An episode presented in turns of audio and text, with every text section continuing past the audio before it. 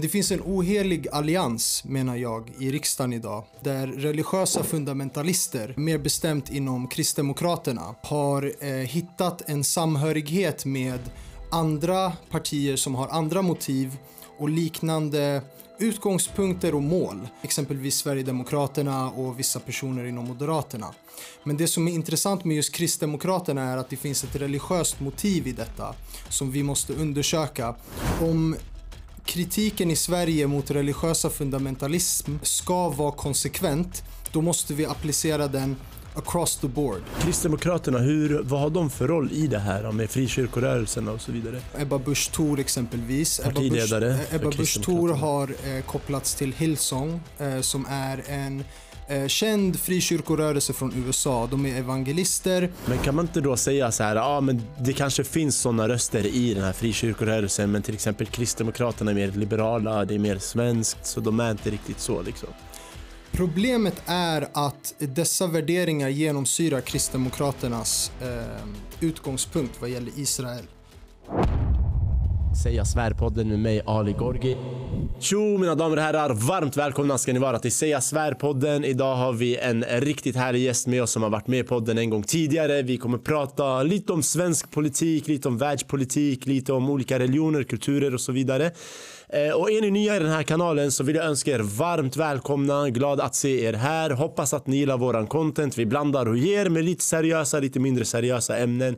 Och det är sånt som vi gillar att göra och vi hoppas att ni tycker att den här resan är kul att vara med på. Ni kan gärna bli medlemmar i kanalen, kostar cirka 50 spänn. Det hade boostat våra resurser och gjort att vi skulle kunna leverera ännu bättre content. Och om ni inte vill göra det så prenumerera gärna. Kommentera det ni lyssnar på och säga och vad ni håller med om och inte håller med om om, likea och dela gärna. Allt det här gamla som folk på Youtube säger, det hjälper faktiskt. Och eh, det boostar oss i algoritmerna vilket gör att våra videos når ut till fler människor. Hur som helst ska inte dra ut det här för länge. Vi kan välkomna dagens gäst, min kära vän Liam McCarthy. Tack så mycket. Välkommen broder, hur mår Tack du? Tack så mycket. Alhamdulillah. Uh, kan inte klaga. Uh, gått lite tid sen sist. Ja, det var november va? Ja, precis. Det har gått fort. Ja. Fyra månader. Uh, och intressant hur dagens ämne förhoppningsvis kan härleda tillbaka till delar av det vi diskuterade med, precis. med Amanj sist. För att när du var här sist, kriget i Palestina hade precis startat. Eller hade, nej, det hade inte startat då? Eh, så jag gästade i november. Ja. Eh, början på november, så då ungefär en månad. Ah, Okej, okay. det hade startat ja. Uh, och nu ja. har det gått fyra månader och vi har sett vilka hemskheter som har hänt. Men mm. du, vi kommer ju prata om det lite grann såklart för att det är väldigt aktuellt i världen idag. Men du ser vissa paralleller eller vissa kopplingar, kopplingar från svensk riksdag och regering till saker som händer där nere och vissa partimedlemmar och vissa yeah. partier kanske yeah. som du vill berätta om och hur, hur deras samarbete ser ut med Israel. För du menar att det förekommer ett samarbete där? Mycket, mycket av av fokuset eh, med Tidöpartierna har kretsat kring deras position med invandring, deras position med brottslighet och så vidare. Men det finns en ohelig allians, menar jag, i riksdagen idag. Eh, där religiösa fundamentalister, eh, mer bestämt inom Kristdemokraterna, har hittat en samhörighet med andra partier som har andra motiv och liknande utgångspunkter och mål. Eh, exempelvis Sverigedemokraterna och vissa personer inom Moderaterna. Men det som är intressant med just Kristdemokraterna är att det finns ett religiöst motiv i detta som vi måste undersöka. Och jag tänker att om kritiken i Sverige mot religiösa fundamentalism eh, ska vara konsekvent, då måste vi applicera den across the board då måste vi också prata om religiös fundamentalism inom frikyrkorörelsen i Sverige och vissa evangelistiska kyrkor som propagerar stöd eh, både ekonomiskt och militärt för det som Israel begår eh, just nu eh, i Gaza och i Västbanken och eh, även i Libanon och andra eh, grannländer. Ehm. Men Kristdemokraterna, hur, vad har de för roll i det här med frikyrkorörelserna och så vidare? Så, så du har personer som Ebba Busch Thor exempelvis. Partiledare Ebba Busch, Ebba Busch Thor har eh, kopplats till Hillsong eh, som är en eh, känd frikyrkorörelse från USA. De är evangelister och de eh, sysslar mycket med så här körmässor eh, där de sjunger sånger och liknande. Men den mörka delen av Hillsong som man inte pratar om är deras kopplingar till exempelvis antiabortrörelsen i USA som har utfört våldsdåd. Eh, om du pratar om eh, olika typer av eh, eh vad ska man kalla det för, exorcist, eh, eh, liksom aktioner istället för att erbjuda medicin och yeah. så vidare. Och även trakassering av medlemmar som lämnar eh, dessa typer av kyrkor. Eh, det finns även en, en utbredd eh, anti-hbtq eh, sentiment, precis som det finns i, i alla, alla tre religioner, men, men det är någonting som inte lyfts på samma sätt. Och jag tycker det är anmärkningsvärt med tanke på att det här är en politiker som sitter i vår riksdag och pratar om jämlikhet och eh, kvinnors rättigheter och så vidare. Men kan man inte då säga så här, ja ah, men det kanske finns sådana röster i den här frikyrkorörelsen men till exempel Kristdemokraterna är mer liberala, det är mer svenskt så de är inte riktigt så liksom. Problemet är att dessa värderingar genomsyrar Kristdemokraternas eh, utgångspunkt vad gäller Israel. Eh, och jag kan bara titta på vad Palestinagrupperna exempelvis har nämnt gällande deras position när det kommer till eh, Palestinafrågan.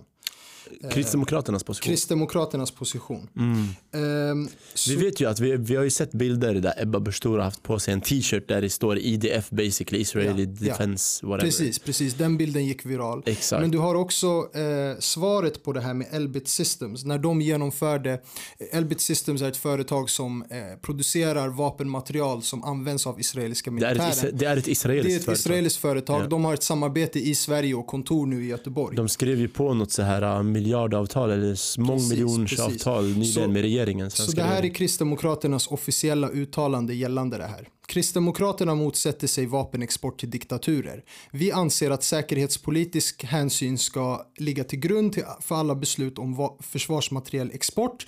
Israel är Mellanösterns enda demokrati och ett föredöme i en omvärld som präglas av brist på respekt för de mänskliga rättigheterna.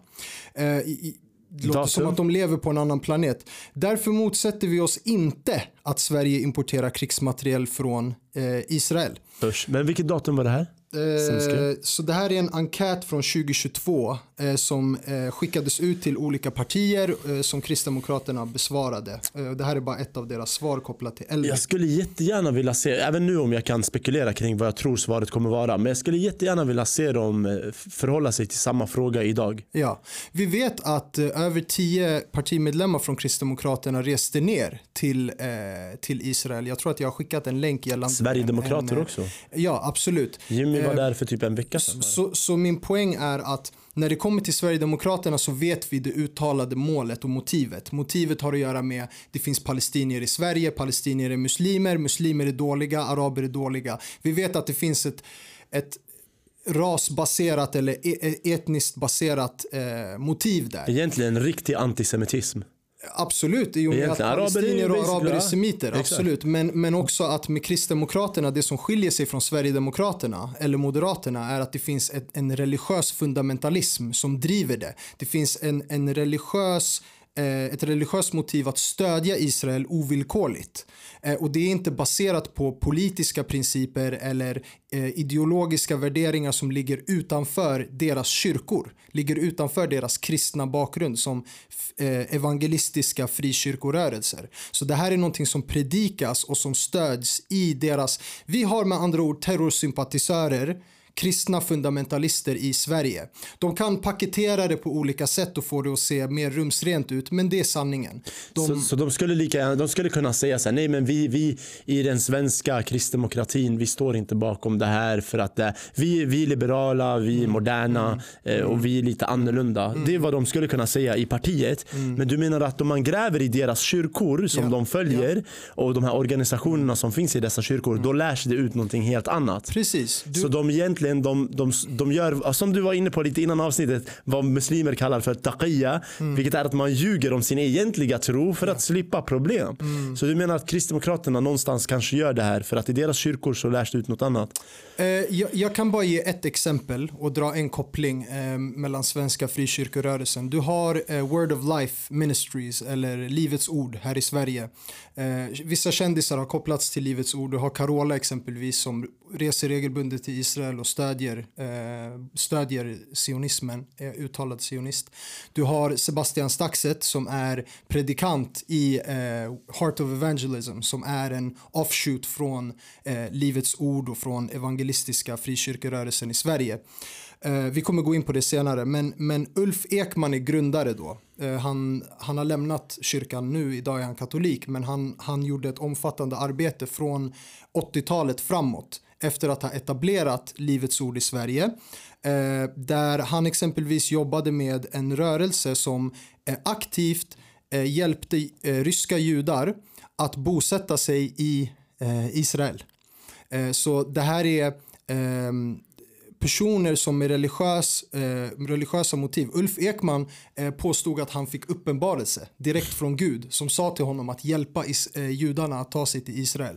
Basically att bli bosättare? Då. Ja, att stjäla mark. Ja, liksom. och det här, hem ja, och det här var en, det här var en det fanns en religiös motivering bakom det. För det folk kanske inte fattar när du säger så här, han hjälper folk att bosätta sig i Israel. De kanske tror så här, men vadå, de åker väl dit och köper ett hus liksom. Mm de fattar inte riktigt hur processen där ser ut när man bosätter sig i Israel som europeisk jude.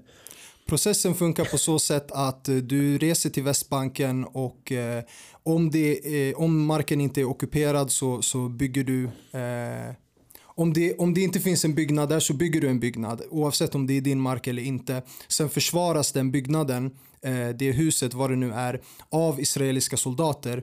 Eh, du är dessutom beväpnad till tänderna som eh, bosättare. Bosättarna är religiösa extremister men de är, de är ortodoxa judar. De ger sig på eh, små barn regelbundet, ger sig på kvinnor, skjuter ihjäl eh, män, genomför utomrättsliga handlingar och inga repressalier i stort sett från Och inte bara det, det är väl också att de går hem till folk och bara nu bor vi här. Ut. Ja, ja precis. Vi, det finns massor med klipp på wow. nätet och liknande. Så det där är vad det innebär när man flyttar till eh, basically Palestina då, eller Israel som ja, de kallar det. Bosättarrörelsen är eh, eh, det är inte, och man måste komma ihåg, det är inte bara bosättarrörelsen utan det är också Temple, Temple Mount, the Temple Mount Movement mm. som handlar om att riva Masjid al-Aqsa, mm. riva al-Aqsa-moskén mm. och bygga det tredje templet på den platsen. Mm. Och jag vill vara tydlig med att det här är någonting som kristna evangelister stöder specifikt. Så det, evangeliströrelsen eh, växer ut från protestanter men det är inte alla protestanter. Du har anglikaner och andra, eh, det finns till och med anglikanska kyrkan i, i, i Jerusalem Jerusalem som trakasseras regelbundet av, av ortodoxa eh, extremistiska judar. Men evangelisterna specifikt, inte katoliker, inte andra protestanter, inte ortodoxa, de stödjer Israel och de stödjer idén att bygga, att riva al-Aqsa-moskén och bygga eh, ett tredje tempel för judarna där. För de, i deras trosuppfattning så måste det ske för att Jesus ska återvända. Mm. Jag menar att svensk politik eh, är liksom inte predikar men såhär, implementerar ideologier och sånt från eh, De följer den läran kan man säga. Ja, ja. Men, men kan vi gå tillbaka? Det är, inte, det är inte riktigt sekulärt alltså. Nej, nej, nej. Vi kommer komma djupare men låt oss bara, om vi går tillbaka till han Ulf Ekman då som, ja. som eta, hjälpte till att etablera evangelistiska mm, mm. kyrkan i Sverige. Eh, du var lite inne på honom att han drev det framåt och sen Precis. hoppade han av. Mm. Men vad, hur utvecklade sig evangelistiska kyrkan från att komma från USA eller vad var det du sa? Att Precis. Eh, till att bli den rörelsen som nu driver en fråga om Palestina egentligen. Mm, så eh, det skedde ett slags giftermål mellan kristna eh, evangelister och sekulära och religiösa judar som bosatte sig i Israel. Där på grund av att evangelister de har en princip som heter sola scriptura. Det betyder att de bara utgår ifrån en bokstavlig tolkning av varenda bibelvers. De lämnar inget rum för eh, eh, kyrkoråd eller eh, tolkningar av patriarker eller påvar. De förkastar allt det här. De kör en helt bokstavlig tolkning av Bibeln. Och på grund av det så läser de verser som handlar om återetableringen av templet, exempelvis i Nya Testamentet. De läser det här bokstavligen. Och därav så stödjer de Israel, eh, grundandet av staten Israel och idén om att alla judar ska befinna sig i det heliga landet. För de ser det som uppfyllelse av profetia.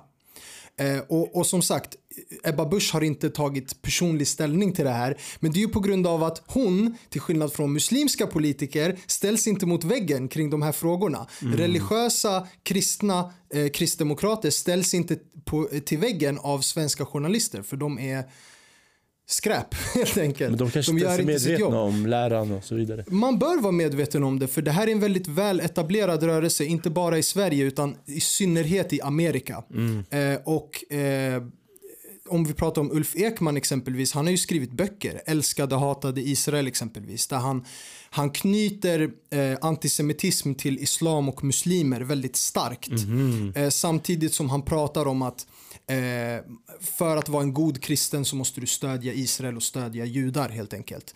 Vilket är lite man blir fundersam när man tittar på västerländsk historia, Europas historia och eh, hur judar har behandlats historiskt i, mm. i, i den här delen av världen av människor som motiverades av Bibeln, som motiverades av kristendomen, som mm. kallade judar för Christ killers liksom. Mm, exakt. Eh, så det, det, är en väldigt, det är, det är en ohelig allians som har skett i riksdagen men det är också en ohelig allians som har skett i västvärlden i storhet där majoriteten av världens sionister idag är inte judar. Mm.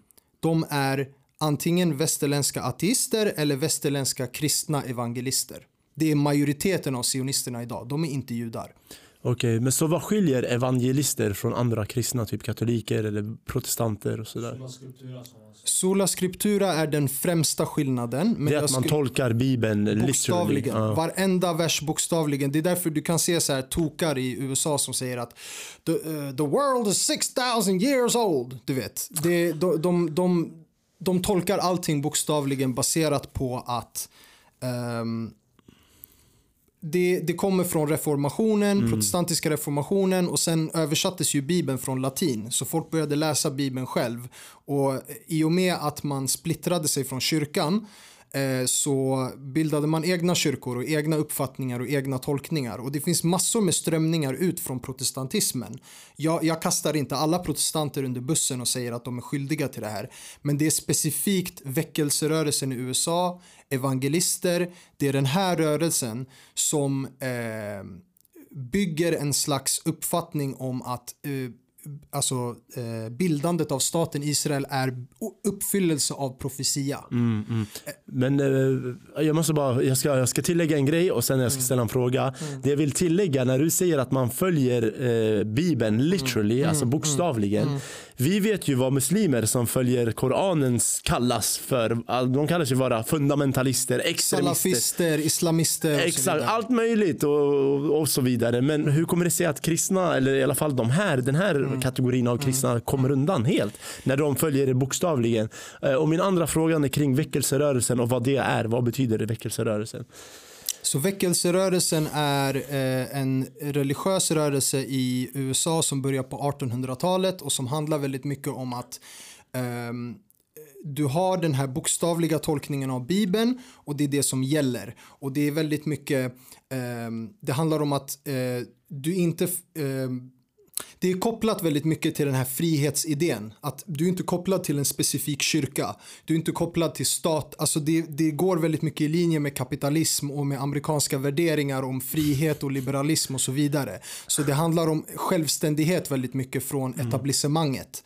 Eh, och det liksom i sig säger jag inte är fel men det leder till att vad som helst blir Alltså, allt blir fritt för tolkning. Ja, och då och kommer du oundvikligen, det är som om vi säger att det finns oändligt många tolkningar av islam som är korrekt. Nej, det säger vi inte. Nej, för att precis. om vi säger så, då säger vi att Isis tolkning av islam är korrekt. Precis. Eh, precis som om vi säger att en person som säger att exempelvis eh, ränta är tillåtet i islam. Mm åt det andra extrema hållet. Så vi har, vi har någon slags, och det, det är det som är grejen med katoliker eh, och vissa andra protestantiska kyrkor och ortodoxa. De har en tradition att utgå ifrån. De mm. har sina lärda, sina patriarker, sina mm. påvar. eh, som många gånger har fördömt Israel och, har, och bara påven häromdagen kallade Israel för IDF för en terroristorganisation. Helt rätt. Eh, De, de sprängde ju sönder den här tredje äldsta kyrkan i världen. I, i Precis. Gaza. Så, så det jag menar är att det finns en diskrepans här mellan västerländsk evangelistisk kristendom som är väldigt populär i protestantiska länder, England, USA, Australien, eh, Sverige och så vidare. Eh, och andra tolkningar av kristendom som har historiskt sett varit mycket mer populära. Mm.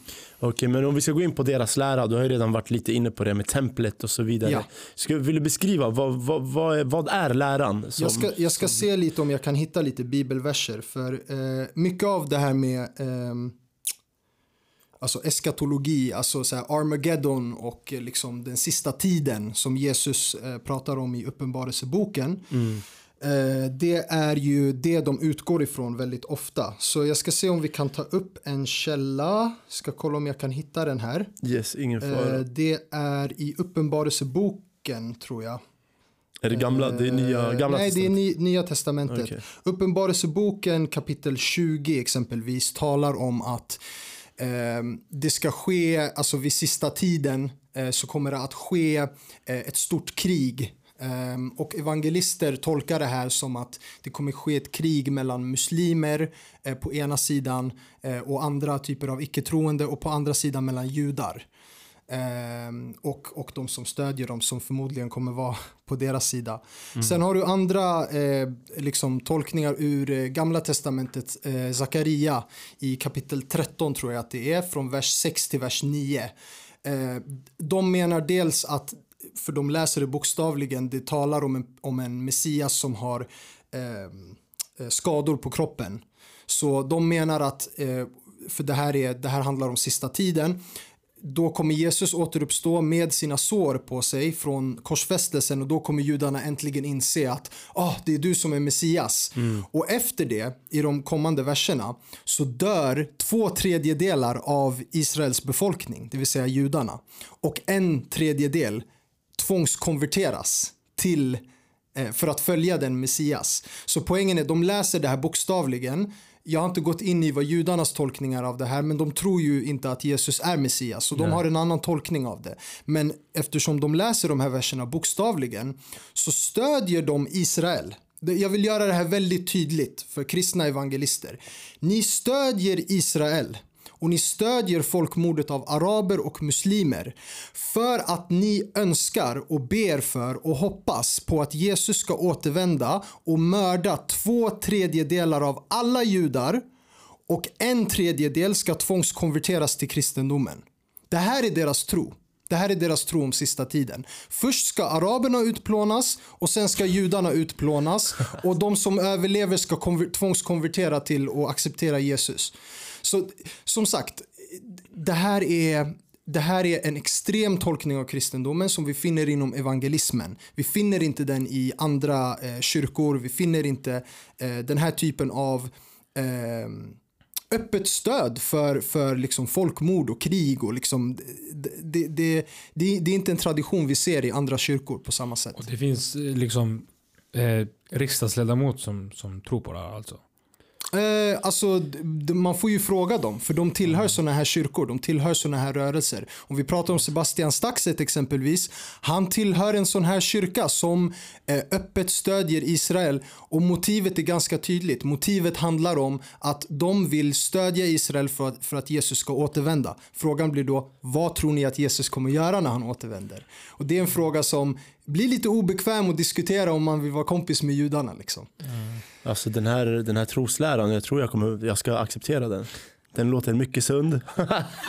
den låter som en, en, en Det är bra... sjukt att tänka på att alltså, det, det, får en att fundera lite. Okej, när, när jag röstar på de här människorna så då, då, då röstar jag liksom egentligen på Men hur vet vi att det är det här som... rörelse. Exakt, men hur vet vi att det är det här som lärs ut? För de kan ju säga nej, va? Vi, det här känner Alltså, vi inte ens till. Jag har ju lite klipp från evangelistiska kyrkor i USA. Vi kanske kan gå till dem till att börja med. Men sen, har vi, sen har vi ju också eh, har vi ett klipp på när eh, Sebas- Sebastian Staxet predikar också. Eh, men, men, men, eh, men Ulf Ekman är ju tydlig i sina skrifter. Han är ju tydlig i Älskade och hatade Israel exempelvis. Jag kan läsa lite från vad eh, Ulf Ekman skriver om araber Okej, vi kan kolla på klippet så kan du ta fram Kolla på medans. klippet ja, först. Så kan du ta fram. Ja, så kan eh, brodern ta fram det han söker medans. Okej, så det här är ett klipp. Vem är det här bara snabbt? Det här är John Hagee. John Hagee är en av de största evangelistiska predikanterna i USA. Eh, en av deras största namn. Eh, bara innan ni kollar på det här klippet. jag vill bara förtydliga. John Hagee hamnade i blåsväder på eh, tidiga 90-talet tror jag att det var. På grund av att han sa i en predikan, and I quote. Förintelsen var Guds sätt att leda judarna mot Israel. Förintelsen var uppfyllelse av profetia. Med andra ord, han menade att Gud använde förintelsen för att se till att judarna hamnade i Israel. För att vi vet alla att efter andra världskriget, efter förintelsen, så tilldelades judarna en judisk stat i Israel.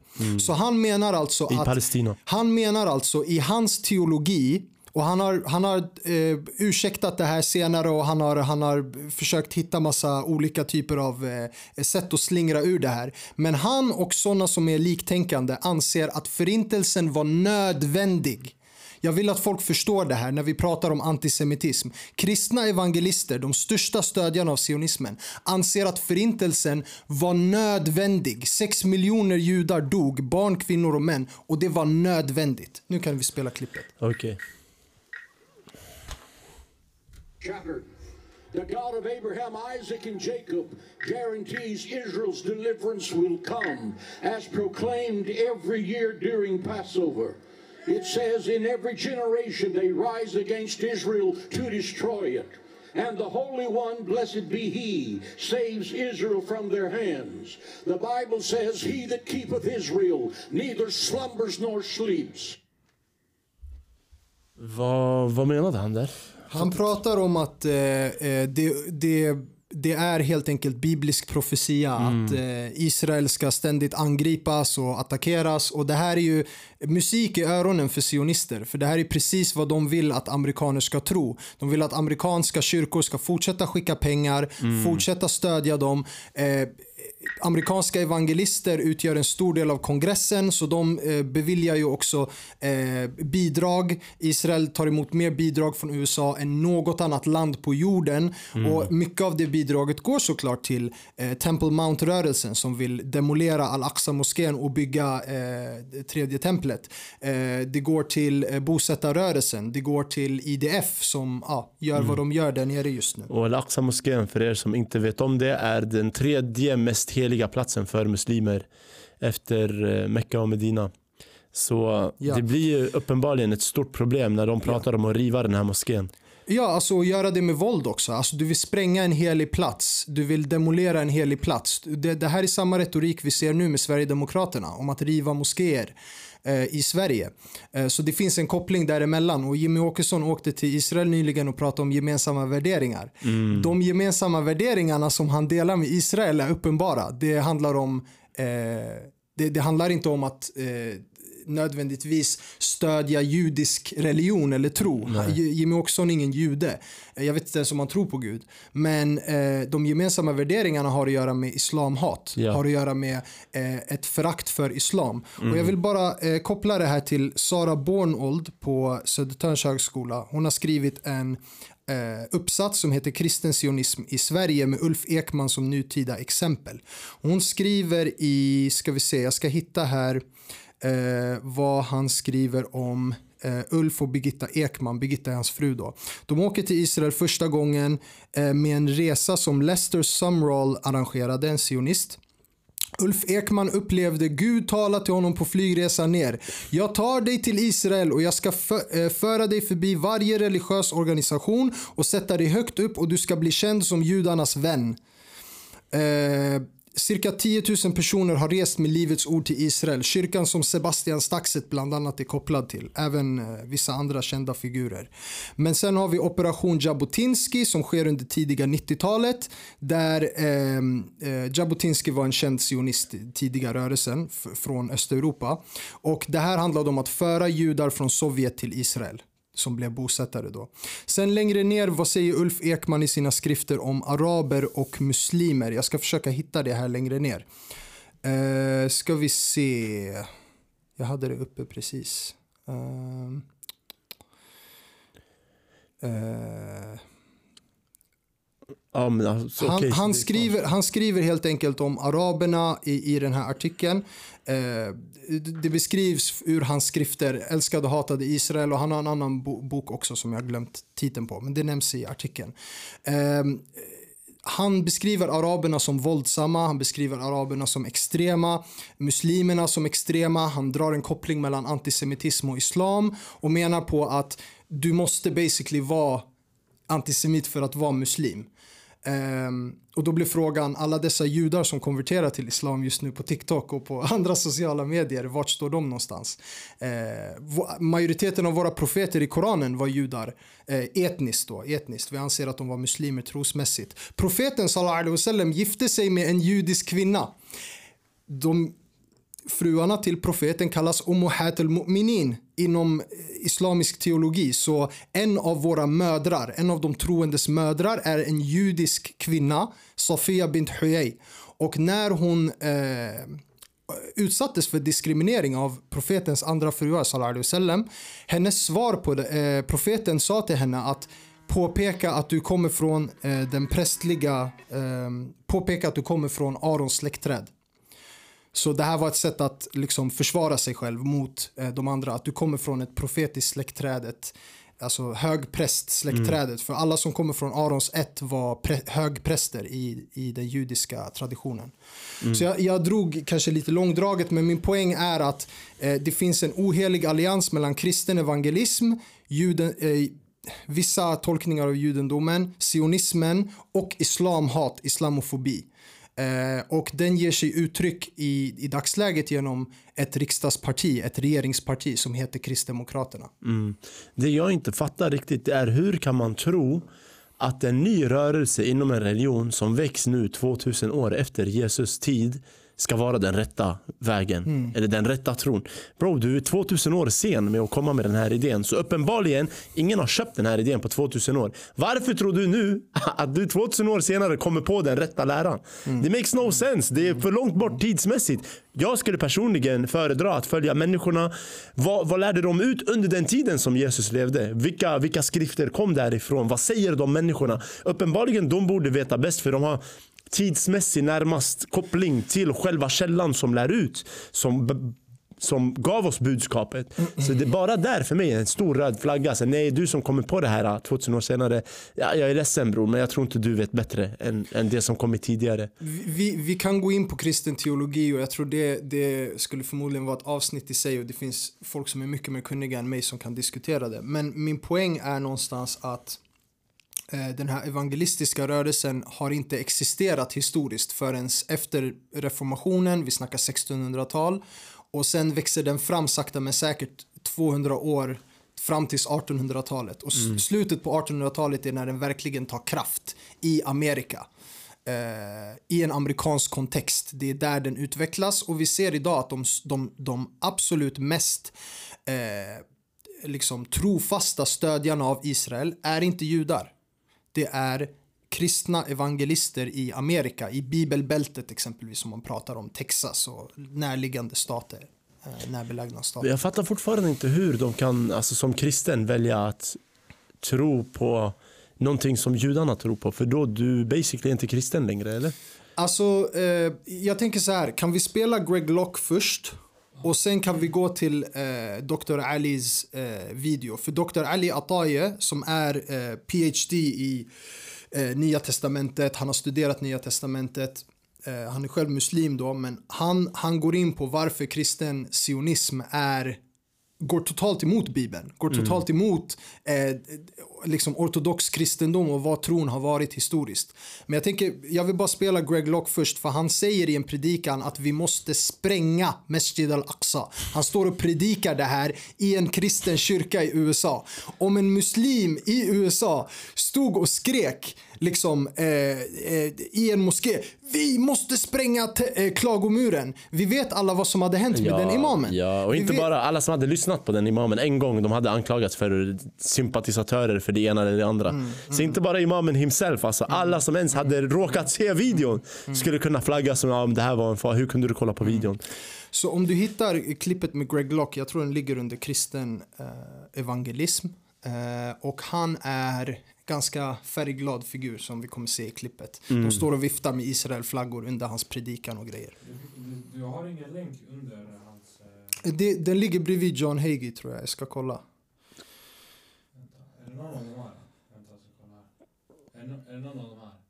US Evangelical Pastor. Nej, det, det är inte en av dem tror jag. Ja, men om vi inte har förberett videon då det är riktigt svårt att ta upp den nu. Ah, ingen stress, ingen stress. Det, det, det, jag tror att det är den över. Det är den över, alltså det där klippet.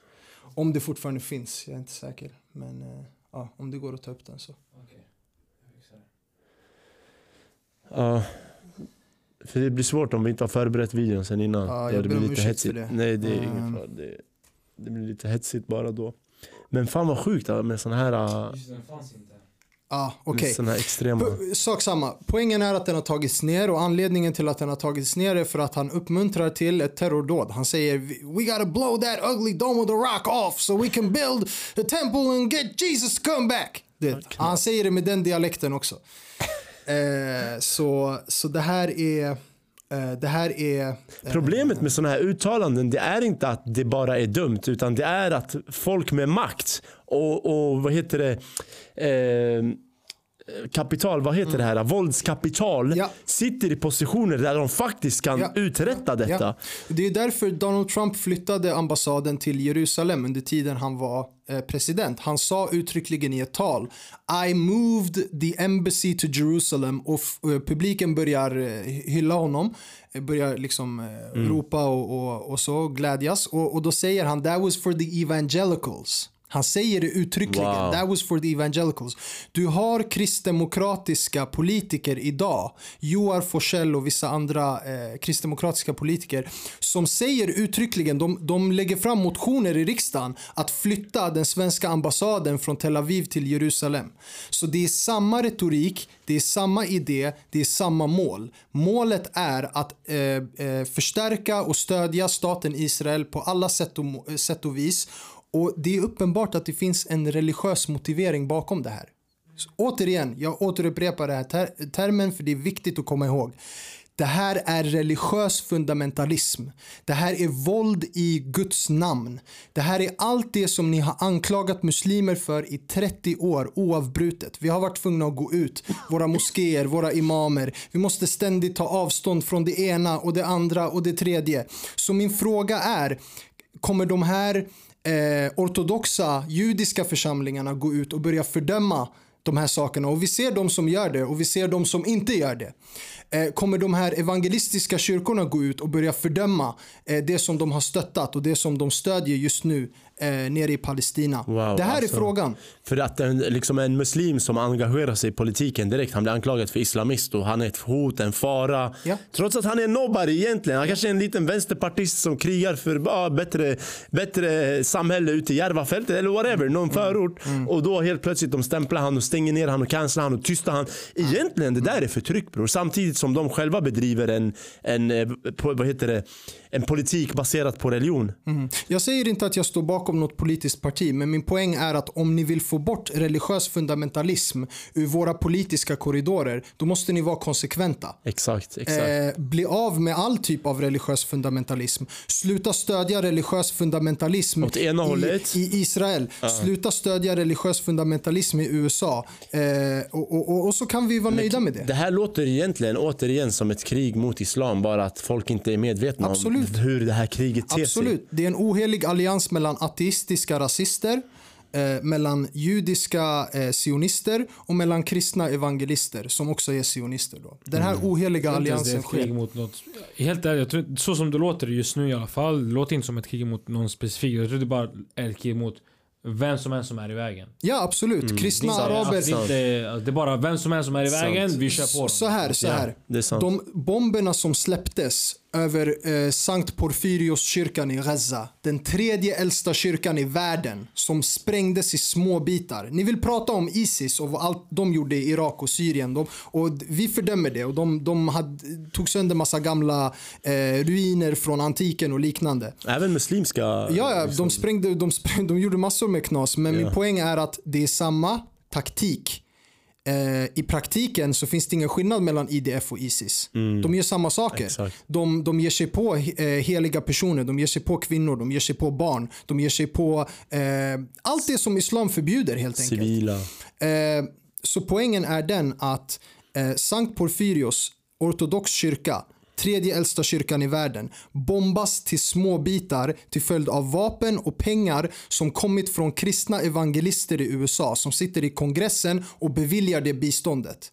Så kristna skickar pengar till judar för att spränga kyrkor. Det är den, det är den världen vi lever i idag. Fan vad stört det är. Och även i Sverige nu, som du nämnde, att eh, de vill ge bistånd till eh, Israel och sådär. Så, och vad gör de med det biståndet? Vi är ju precis det du beskrev just nu. Ja. De förstör religiösa monument, både för muslimer, kristna, mördar civila. Spelar ingen roll vilken tro och tillhörighet de har. Så länge de inte är med, som du sa Pablo, så länge de inte är med oss och så länge de står i vägen så ska de elimineras. Hur sjukt är det? Och hur, hur kan man ens försvara det där? Alltså jag ser så här, svenska journalister. Jag vet inte om de här journalisterna är omedvetna eller faktiskt är Jag tror inte medvetna. många har koll på, alltså, på vad deras liksom, politik grundar sig i. Ja. Nej, jag, jag, själv, ja, ja, jag, har, jag har ingen aning. Alltså. Nej precis. Vi tror bara Ebba, nej men vadå hon är modern, hon är sekulär kristen. Kan, kan, vi, kan vi gå till Sebastian Staxets artikel? Artikeln från, Expressen jag tror det, är? Expressen eller Aftonbladet. Bara ta upp den på skärmen, för jag vill bara visa det här. Jo här han var snabb, kolla aj aj aj. Sebastian Staxet drog tillbaka sin underskrift från artistupproret mot Israel. Så eh, flera artister har skrivit på uppropet om att Israel ska bojkottas i Eurovision. Han var en av dem, men nu ångrar han sig. Var man än ställer sig blir det extremistiskt, säger han till Expressen. Min rimliga fråga till Sebastian Staxet är då, är det inte extremistiskt att stödja en stat som Israel som gör det som israeler gör mot dina egna bröder i Kristus, mot dina egna kristna bröder och systrar som bombas till små bitar, som avrättas i kyrkor. Eh, deras kyrkor bombas, deras präster skändas, deras gravstenar skändas. Är det inte extremistiskt att stödja en sån här stat? För vi vet varför du tog tillbaks din, eh, din underskrift. Vi vet alla mycket väl. Vi vet att det finns personer högre upp som drar i dina trådar och säger till dig att du måste återta din, eh, din underskrift. Det blev för kontroversiellt att, att skriva upp sig där. Så det vi tror är sekulära förslag, alltså förslag eller sekulära beslut kanske inte är så sekulära. De maskeras. De maskeras. Den där är det sjukt faktiskt. Alltså man, ej, jag får psykos. Det är en riktig mindfuck alltså. Ja det är en riktig mindfuck. Vi har fått en hel del mindfucks här i podden på senaste alltså. Ja. Med Säpo och grejer och nu med det här. Vi- Vill vi knyta ihop säcken med kristen evangelism och gå över till jud, judisk extremism eller ska vi... Vi, vill ni göra? Ja, vi knyter ihop. Och sen Okej. vi kan komma tillbaka och avsluta Absolut. med hur det påverkar Sverige. Ja, ja, absolut. Så om du går till eh, Ali Atayes eh, video, det var den där som är pausad vid 1.20. Så, vad, vad är det han beskriver innan vi kommer in i videon? Han beskriver hur sionismen dök upp. Sionismen grundades av Theodor Herzl eh, och eh, idén växte fram till följd av antisemitism i Europa. Eh, judar förtrycktes och behandlades väldigt illa av kristna europeer i flera hundra år. Och det här var under en tid då nationalism var på framgång. Liksom. Det blev en grej. Alla och då, då, hade sin egen då, nation. då tänkte Theodor Herzl och han var själv ateist eller någonting? Han var själv ateist. Ja, han var och inte mo- troende. majoriteten av de tidiga sionisterna var ateister. Vare sig Mm. du pratar om eh, Ben Gurion som var den första eh, eh, premiärministern tror jag, eller president i Israel. De, de här karaktärerna var oftast ateister. De trodde inte på Gud. Men det som hände var att ehm, De vill ha en judisk nation basically. de vill ha en judisk nation. Jag ska bara läsa ett kort citat från Karen Armstrongs bok eh, The History of God. Det här är från en av eh, de senare kapitlerna som heter The Death of God. Så ehm, om vi tittar på Asher Ginsberg, en tidig propagandist av sionismen som kallade sig själv Ahad Ha'am, one one of the people. He was now his own man because he has he had identified himself with the new national spirit. Though he did not think that a Jewish state was feasible in Palestine, he simply wanted a spiritual center uh, there to take the place of God as the single focus of the people of Israel. Så med andra ord, fokus skiftar från Gud och skiftar till att ha nation, att ha ett land. Judarna historiskt, de har bara haft en egen nationsstat, alltså staten Israel i Bibeln historiskt. Den fanns i typ ett par hundra år.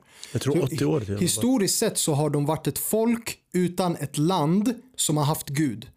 De blev ett folk utan Gud som hade ett land. Det här var målet med sionism. Så eh, hon skriver här, Karen Armstrong, att Zionists had reversed the old religious orientation. Instead of being directed towards a transcendent God, Jews sought fulfillment here below. The Hebrew term hagshama, literally to make concrete, had been a negative term in medieval Jewish philosophy, referring to the habit of attributing human or physical characteristics to God, anthropomorphism. In Zionism, hagshama came to mean fulfillment, the embodiment of the hopes of Israel in the mundane world. Holiness no longer dwelt in heaven. Palestine was a holy land in the fullest sense of the word. Så med andra ord, för sionister, eh, de, de tidiga sionisterna, de som var ideologiskt övertygade, Gud blev landet. Landet var Gud. De dyrkade landet. Det var därför de ville ta det från araberna till varje pris. Det är det man ska ha med sig. Wow. Men, men, men Ali Ataye kommer nu prata om Stabilt. kristen evangelism och kopplingen mellan sionism och evangelism och varför det är en väldigt skum företeelse. Så vi, vi kollar vad han säger här. Religious standpoint is the construction of the third temple on, uh, on the Temple Mount in Jerusalem.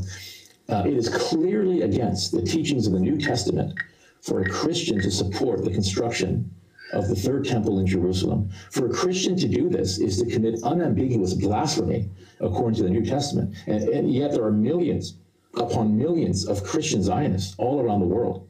They donate millions of dollars to the Temple Institute in Jerusalem. Uh, in fact, the vast majority of Zionists are not Jewish; they're actually Christian. Uh, just the fact, there's only 15 million Jews worldwide. So why is it blasphemy? Well, in the New Testament, Jesus himself is the new temple. And the prologue of John's Gospel says, "And the Word became flesh and dwelt among us." Right? The Greek says, "Kai alaga sarx agenata kai kenosin and hermin." Right? tabernacle, tabernacles amongst us. Tabern- Yeah, exactly. Tabernacle, forerunner of the temple itself. Exactly, yeah. The verb here used in John's prologue, eskenosin, comes from the, the noun skene, which means a tent or a canopy.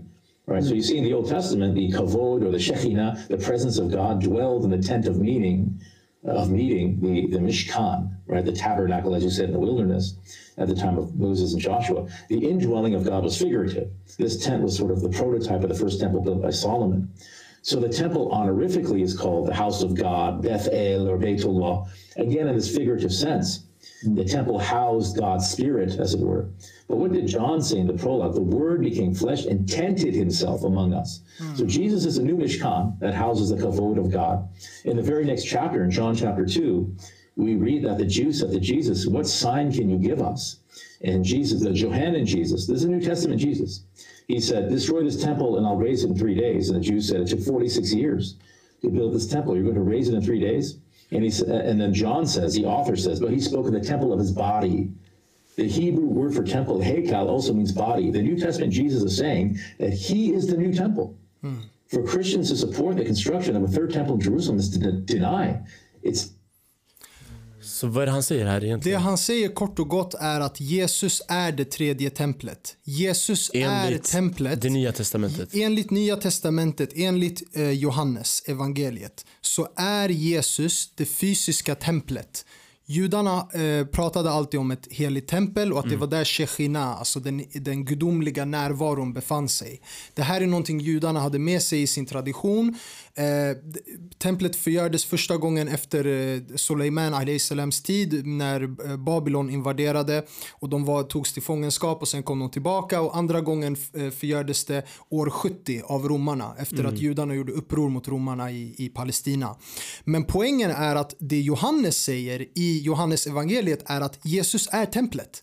Och han beskriver det, han bara jag kommer återuppbygga templet på typ eh, Ja, han sa att jag kommer återuppbygga templet. Johannes- De bara, det kommer ta 40 år. Han bara, Johannes, nej. Johannes säger att Jesus är templet. Det finns inte längre ett fysiskt tempel. Den gudomliga närvaron är genom Jesus kropp. Det här är den traditionella kristna tolkningen av Nya Testamentet. Och evangelister avviker totalt ifrån det här när de tillskriver sig sionism och säger att judarna måste återbygga templet för att Jesus ska återvända. Det här är totalt emot kristen teologi historiskt. Vad, vad påvarna har sagt, vad patriarkerna har sagt och det är därför påvar historiskt gick ut och sa vi kan inte stödja en, eh, att en judisk stat ska etableras. Absolut inte. Och andra kristna teologer har sagt likadant. Så det här är poängen. Poängen är att kristen evangelism avviker totalt ifrån kristen teologi, vad, vad den historiskt har sagt. Så det är bokstavstroende kristna extremister Ja, kan man de säga. säger det, det måste finnas ett bokstavligt tempel och för att det ska finnas så måste man riva Masjid al-Aqsa. Och vilka var det här Livets Ord heter de som... Livets ord är ett exempel. Det finns massor med olika strömningar och kyrkor som har vuxit ut. Jag tog Livets ord som ett exempel på grund av att de uttryckligen stödjer eh, Israel. Och det finns kopplingar mellan Livets ord och självklart Kristdemokraterna. Eh, Kristdemokraterna generellt är ju kopplade till frikyrkorörelser i Sverige. Ehm, så, och, och som sagt, eh, man kan gräva djupare i det här men det finns ett uttryckligt stöd bland Kristdemokraterna för Israel och för tio kristdemokratiska eh, partipolitiker reste ner till Israel nyligen. Träffade en medlem i Kahanerörelsen. Vilka är Kahanerörelsen? En bosättarrörelse som utför trakassering och våld mot palestinier i Västbanken. Så de, de sitter inte... Kahane-rörelsen och, och My Truth-rörelsen de håller på att tysta ner människorättsorganisationer. Försöker få människorättsorganisationer som B'Tselem och Adala förbjudna i Israel. Det här är antidemokratiska rörelser i Israel som KD åker ner och träffar.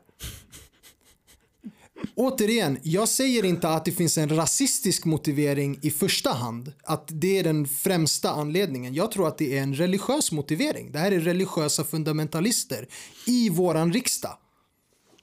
Fy fan. Ska vi avsluta just det här svenska, eller det här evangelistkapitlet med Sebbe Stacks eh, predikan? Ja, han säger vidare. väldigt mycket eh, intressanta grejer här. Och sen går vi vidare med, vart ska vi börja videon? eh? Eh, börjar vi 5.30 kanske? Okej, så, så det här är Sebbe Stacks, vi vet inte vilket år den här eh, predikan kommer Eh, ifrån. Den lades upp för fem år sedan så det här är väl ganska tidigt. 2017, efter 18, hans, eh, 16 ja, kanske, ja. efter att eh, han blivit frälst. Då. När han blivit frälst. Låt oss kolla på vad han säger här. över din församling, över ditt folk. Öppna himlen och låt elden falla över ditt folk, Fader, i Jesu namn. I Jesu namn. Åh, sorokachikata, sarakachikata. Vi älskar dig, Herre, vi prisar dig. Åh, sorokachikata, sarakachikata. Rashakatatatata, sara. Åh, vi älskar dig, Herre, vi prisar dig. Vi älskar dig, Herre, vi tackar dig. Tack Jesus, vi prisar dig, Herre, vi älskar dig. Åh, soro. Åh, shandala, sarakachikata. Åh, sorokachi. Vi tackar dig, Herre, vi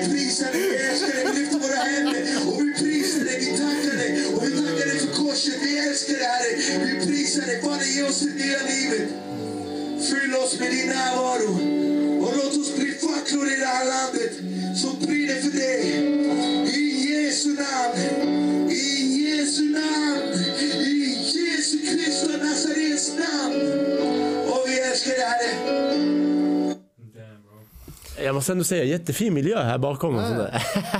Men eh, han säger okej som Han kristen, säger du vet. väldigt rimliga saker. Ja, som kristen, ja, Jesus vi tackar dig, vi älskar dig. Men vart kommer allt det här ah, kinesiska eller vad fan det var? Nej men det, det är från en eh, vers i bibeln. Jag vet inte vad det var för språk, det Ja, lät jag vet vara inte. swahili. Var, Kanske, ja, jag vet inte. Nej, nej, swahili låter rimligare. Nej, men eh, han, vad, vad är det eh, här för grej? Han... eh, Jag har ju sett Borat när han är och besöker vissa. Ja, alltså, ja, ja, bara, det finns liknande ja. Är det Så- samma rörelse där? det, alltså evangelister, återigen, sola scriptura, de tolkar bibeln bokstavligen i allt. Så det står exempelvis i eh, Nya Testamentet i, i eh, berättelsen om eh, följ, eh, Jesus lärjungar, att de gick ut till nationerna och talade i tungor. Så tala i tungor, det innebar ju, alltså den historiska tolkningen av det här, det var att de lärde sig språken. Så de lärde sig grekiska, de lärde sig eh, vad det nu var för språk som talades för att predika Jesus budskap, eh, Jesu lära. Men de tolkar det här bokstavligen. Så när de hör tala i tungor så tänker de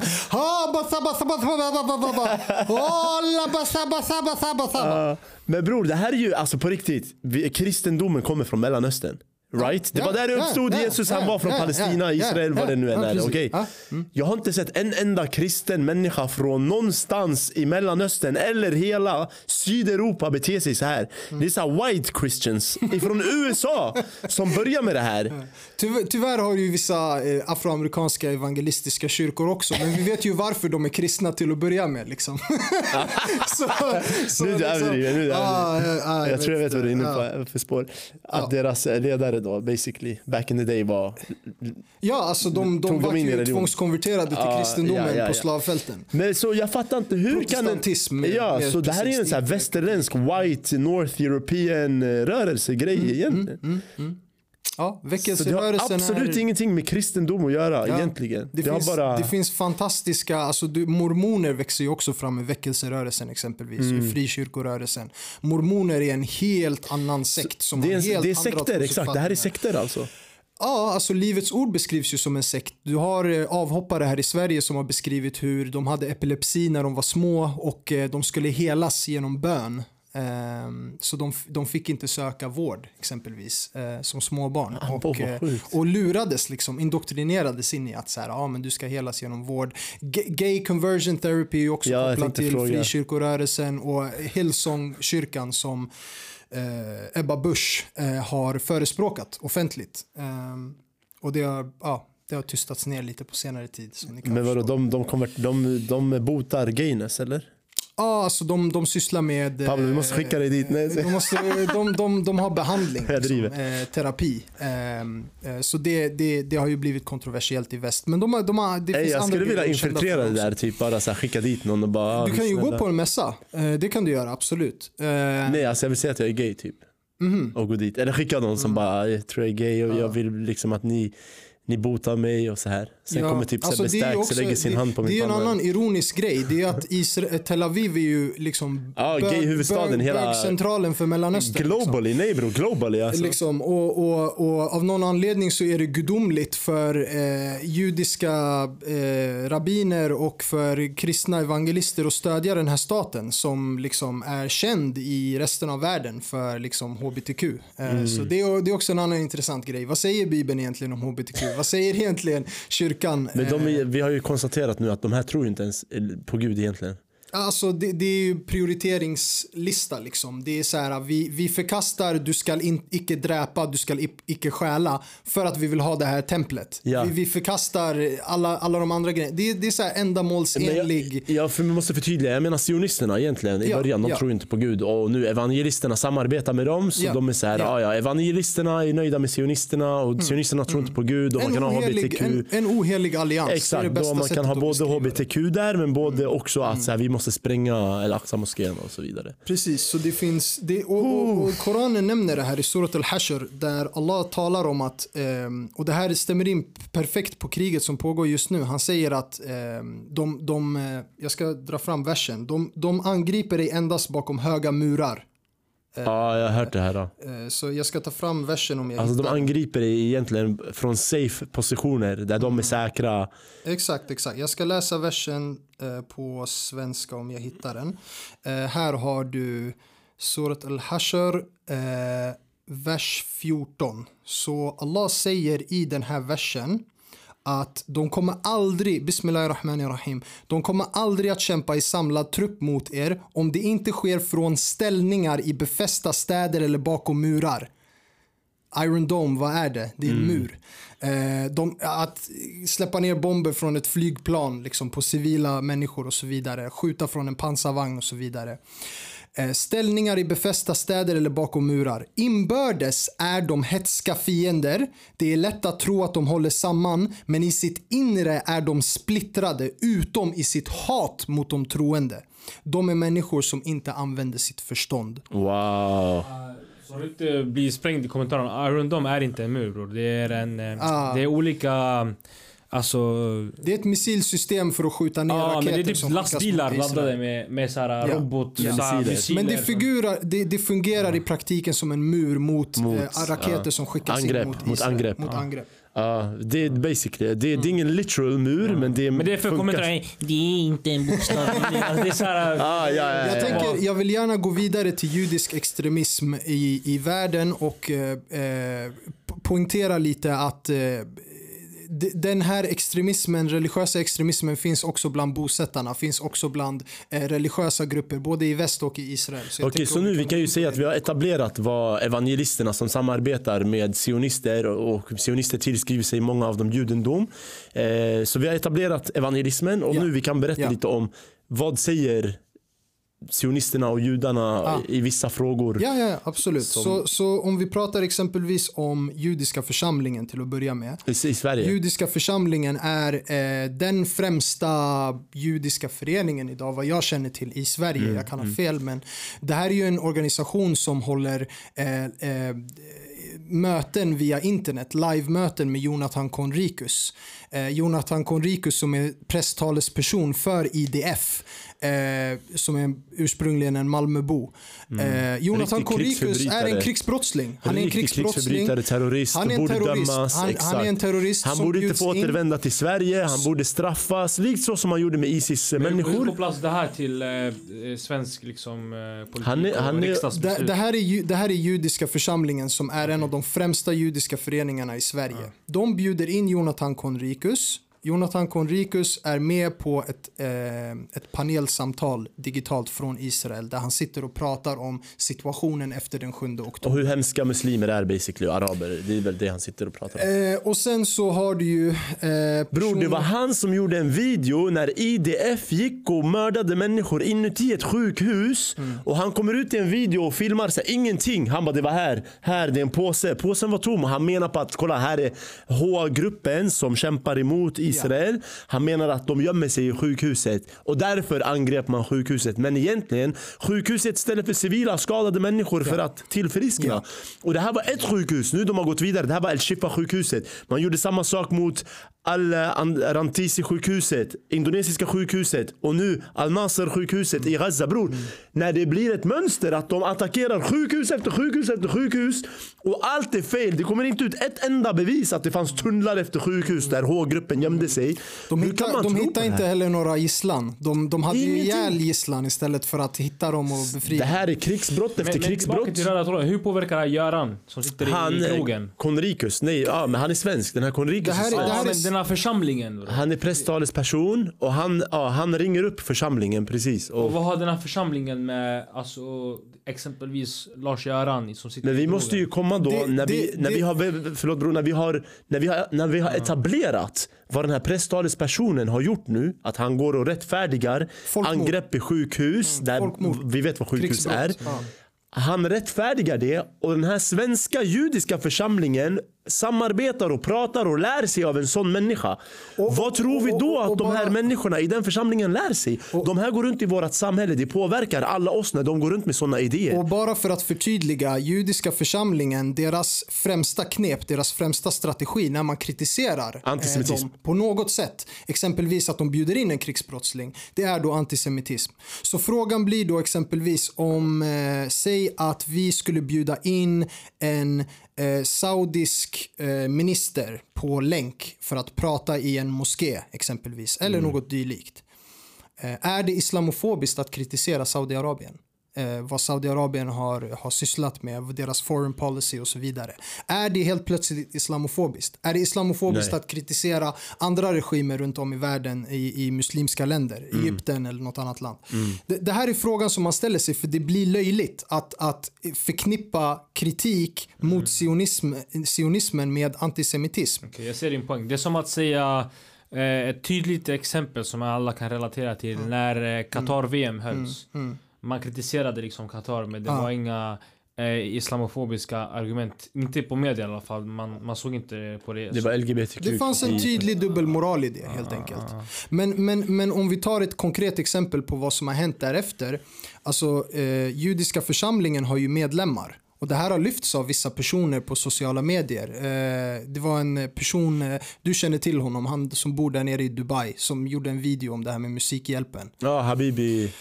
Eh, Ja, ja. han, han tog exempelvis upp faktumet att Kristina Henschen är en medlem i judiska församlingen. Just det, när Filip Dickman fick sparken Eh, från precis. Och Musikhjälpen. hon, hon är dessutom generalsekreterare för Musikhjälpen. Så konkret så har personer petats från positioner i Sverige på grund av Palestinastöd.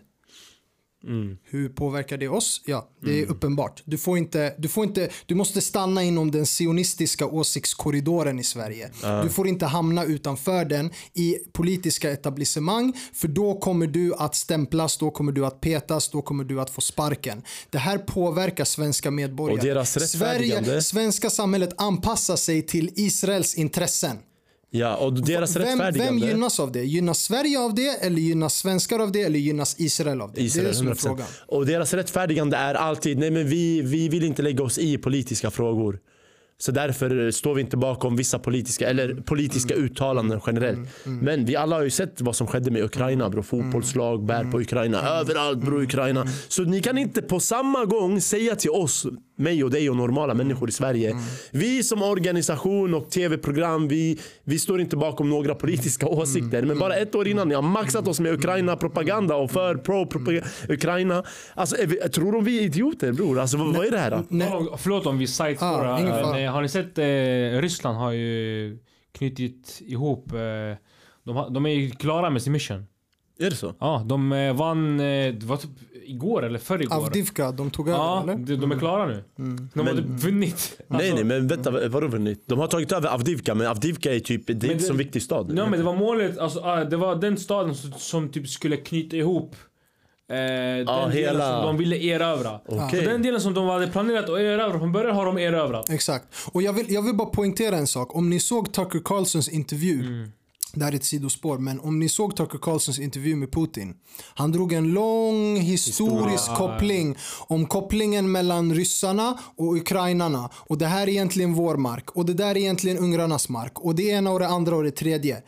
Det här är sionistisk det här är det sionistiska argumentet till fullo. Han har tagit det här argumentet från sionisterna. De har satt en precedent, en, en internationell, ett internationell typ av rättspraxis som han kan utgå ifrån. De säger historisk koppling med Israel, därför kan vi invade, eh, invadera. han därför gjorde kan vi ta copy-paste, han gjorde en copy-paste, copy-paste, Ukraina är inget land, Ukraina är inget riktigt folk, Mm. eh, det- östra Ukraina tillhör oss, bam, jag går in och invaderar. Copy-paste. Ah, Det han gjorde istället för judas, judarnas sak till en rysk sak. Exakt. Wow, Abba Så vad det sjukt. är intressant att se utvecklingen nu för nu är de basically klara. Så vad, vad kommer att hända nu? Men Ukraina är väl fortfarande i attack? Eller alltså de vill ha tillbaka vilken mark. attack bro! Det, de är, eller alltså, nu, nu det enda Ryssland behöver göra är att försvara. Alltså, de, Ah, de, är klara bro. de är klara. Så, så det jag vill förtydliga för att gå tillbaka till judendomen. Hur påverkar det här oss? Jo, återigen, religiös fundamentalism, eller hur? Vi skulle förhålla oss till religiös fundamentalism. Vi skulle fördöma religiös fundamentalism i Sverige, eller hur? Vi, vi, politik. det är inte våra värderingar och så vidare. Okej, fine. Jag vill att judiska församlingen går ut och fördömer Benjamin Netanyahus uttalande där han hänvisar till palestinierna och kallar dem för Amalek. Och han hänvisar till första Samuels brevet kapitel 15, vers 3 där det står uttryckligen attackera Amalek och döda allt. Oxar, kameler, får, getter, män, kvinnor, barn, nyfödda. Döda allt. Benjamin Netanyahu är ateist, men oavsett, han hänvisar till Bibeln. Han hänvisar till en bibelvers. Det här är religiös fundamentalism. Det här är regeringen som judiska församlingen bjuder in för ett samtal. Judiska församlingen utifrån sina handlingar, jag kan inte tolka det på annat sätt, de stödjer religiös fundamentalism. Om de inte kommer med ett officiellt uttalande där de fördömer, fördömer Benjamin Netanyahu, fördömer andra medlemmar i Likud-partiet som är religiösa fundamentalister, som kommer med eh, eh, alltså genocidal statements regelbundet. Och de kommer Pratar om undan att- med det. Pratar om att fördriva palestinier och araber från marken, pratar om att utrota palestinier, pratar om det finns inga civila. Det här måste fördömas. Det här är religiös fundamentalism. Och eh, om vi har tid så kan vi gå in lite på vart det här kommer ifrån. För det finns en religiös historia bakom det här. Om vi tittar på eh, exempelvis eh, första Samuels eh, Första Samuel 15.3, jag, jag, nämnde, jag nämnde den versen. Du har eh, andra exempel på krig mot filisterna. Filisterna är de, ja, palestinier, filister, det är en biblisk eh, eh, Eh, referens. Och du har Domarboken kapitel 16, vers 30, där en karaktär som heter Simson eh, begår självmord. Eh, han utför ett självmordsattentat. Eh, jag ska se om jag kan hitta versen här. Eh, domarboken, ska vi se. Jag trodde jag hade fliken uppe redan. Domarboken Simson kapitel 16. Och Simson sa, må jag nu själv dö med filisterna. Han är inne i en byggnad och han krigar mot filisterna. Han slåss mot dem. Han dödar jättemånga höger och vänster. Det är, det är blodigt krig. Sedan böjde han sig framåt med sådan kraft att huset föll omkull över hövdingarna och allt folk som fanns där. Och de som han så dödade vid sin död voro flera än de som han hade dödat medan han levde. Han har dödat flera hundratals människor innan dess. Eh, så hela filisteiska folket slåss mot honom och han själv. Det här är en mytologisk berättelse. Liksom. Ingen tror på fullaste allvar att en man ska besegra en armé. Alltså det är så actionfilmgrejer. Och tog liksom. sönder en hel pelare i en Ja, byggnad. exakt, Ja, exakt. Han tar sönder pelarna i byggnaden och håller upp taket liksom och sen släpper han ner det på alla. Men poängen är att de här typen av verser, de här typen av signaler i den judiska traditionen de härleds till, de används, de kopplas till och de används för att rättfärdiga det som just nu sker.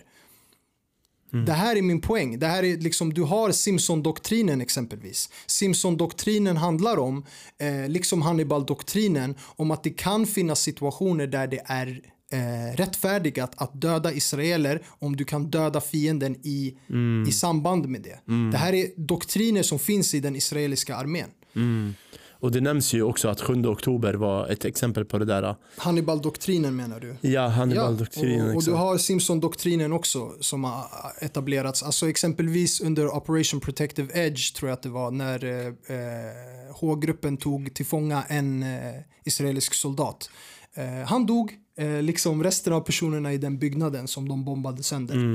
Eh, så det här, är en, det här är en känd taktik. Eh, men om vi tittar på exempelvis, alltså nu har det varit mycket liv om eh, Alltså du hade eh, bara utanför min lägenhet i, i, i Stockholm, alltså här i södra Stockholm så hade vi Rasmus Paludan. Han stod med sin megafon och skrek om profeten och Aishas giftermål. Eh, lite intressant. Eh, kanske vi ska titta på vad judiska rabbiner säger om giftermål och när en eh, kvinna är mogen Är för det i giftermål. Sverige då eller? Ja, Paludan, ja. Paludan gick runt och skrek Nej, alltså eh, rabbiner i Sverige.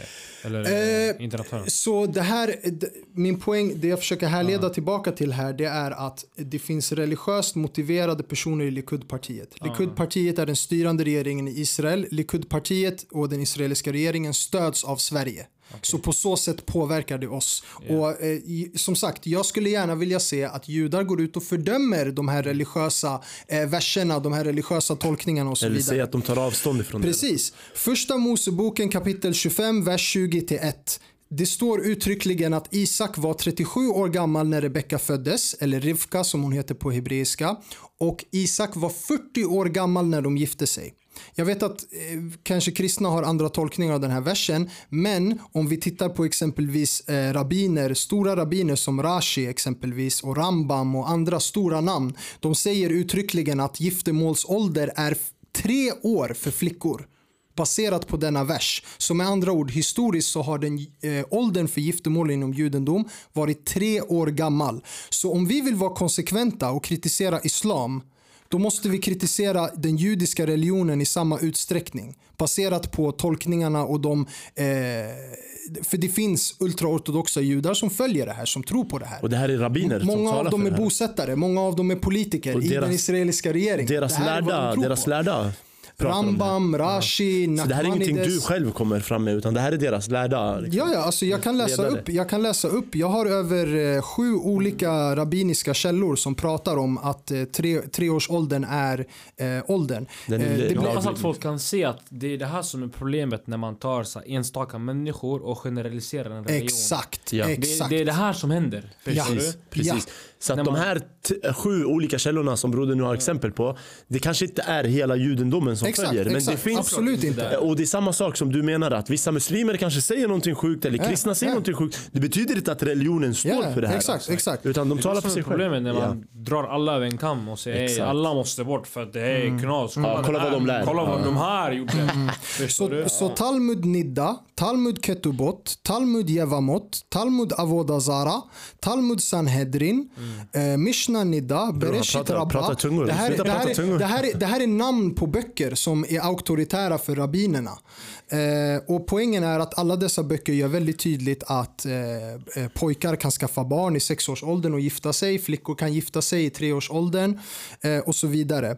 Eh, och vi kan titta på andra saker som, som man kritiserar islam för såklart, men som man inte tar upp inom judendomen. Det finns många andra exempel. Eh, eh, personer som anklagas eller åtalas för pedofili i USA från den ortodoxa communityn flyr till Israel för att det inte finns utlämningsavtal från Israel till USA. Fan, Så de kan helt enkelt fly undan. Eh, Det finns exempel på många som har anklagats för just sådana brott Ja, ja, ja. och som har flytt och fått skydd i Israel basically. Och det finns exempel, artiklar som har la- lagts ut på och sociala då kan vi medier gå och till fjärde Moseboken också. medier generellt. Då kan vi gå till fjärde Moseboken också. Eh, där eh, det har skett ett krig mellan Mose och Media- Midjaniterna, Moses armé. Och i vers 15 så säger Mose till sina soldater, har ni låtit alla kvinnorna leva? Ändå var det just de som på Biliams inrådan förledde Israels barn att begå otrohet mot Herren i saken med Peor, alltså att Israels barn begick otro mot Gud. Så att hemsökelsen kom över Herrens menighet. Nu, säger, nu uppmanar Moses någonting. Det här, är, det här är i Gamla Testamentet. Döda därför nu alla pojkar och döda alla kvinnor som har legat med någon man. Men alla kvinnor som inte har legat med någon man ska ni låta leva för er räkning. Vad betyder er räkning i det här? Det handlar handlar om sexslavar. Det finns en eh, judisk rabbin i den israeliska militären. Eh, jag tror han heter eh, Eyad Karim eller Eival Karim. Jag kommer inte ihåg hans namn. Eh, men det går att kolla upp honom. Om ni bara söker på Jewish Rabbi eh, permits eh, eh, sex slavery IDF. Han kommer komma upp. Ja, det, här är en, det är en rabbin med vitt skägg och det, kippa och hela det, köret som gjorde ett uttalande för några år sedan där han sa att det är tillåtet för judiska soldater i strid att ta små flickor eller kvinnor som slavar. Sexslavar. Sexslavar under krig. För att de behöver till sin nytta. Så det här är poängen. Låt oss vara konsekventa. Ni vill anklaga oss för antisemitism, extremism, fundamentalism, vad det nu är. Absolut, okej, gör det och vi kan ha den diskussionen. Och finns det någonting avvikande eller någonting som behöver fördömas så kan vi göra det. Men var konsekventa. Var konsekventa. Titta på vad är det dessa judiska rabbiner lär ut i Israel. Och eh, tvingas judar ta avstånd från det här i Sverige?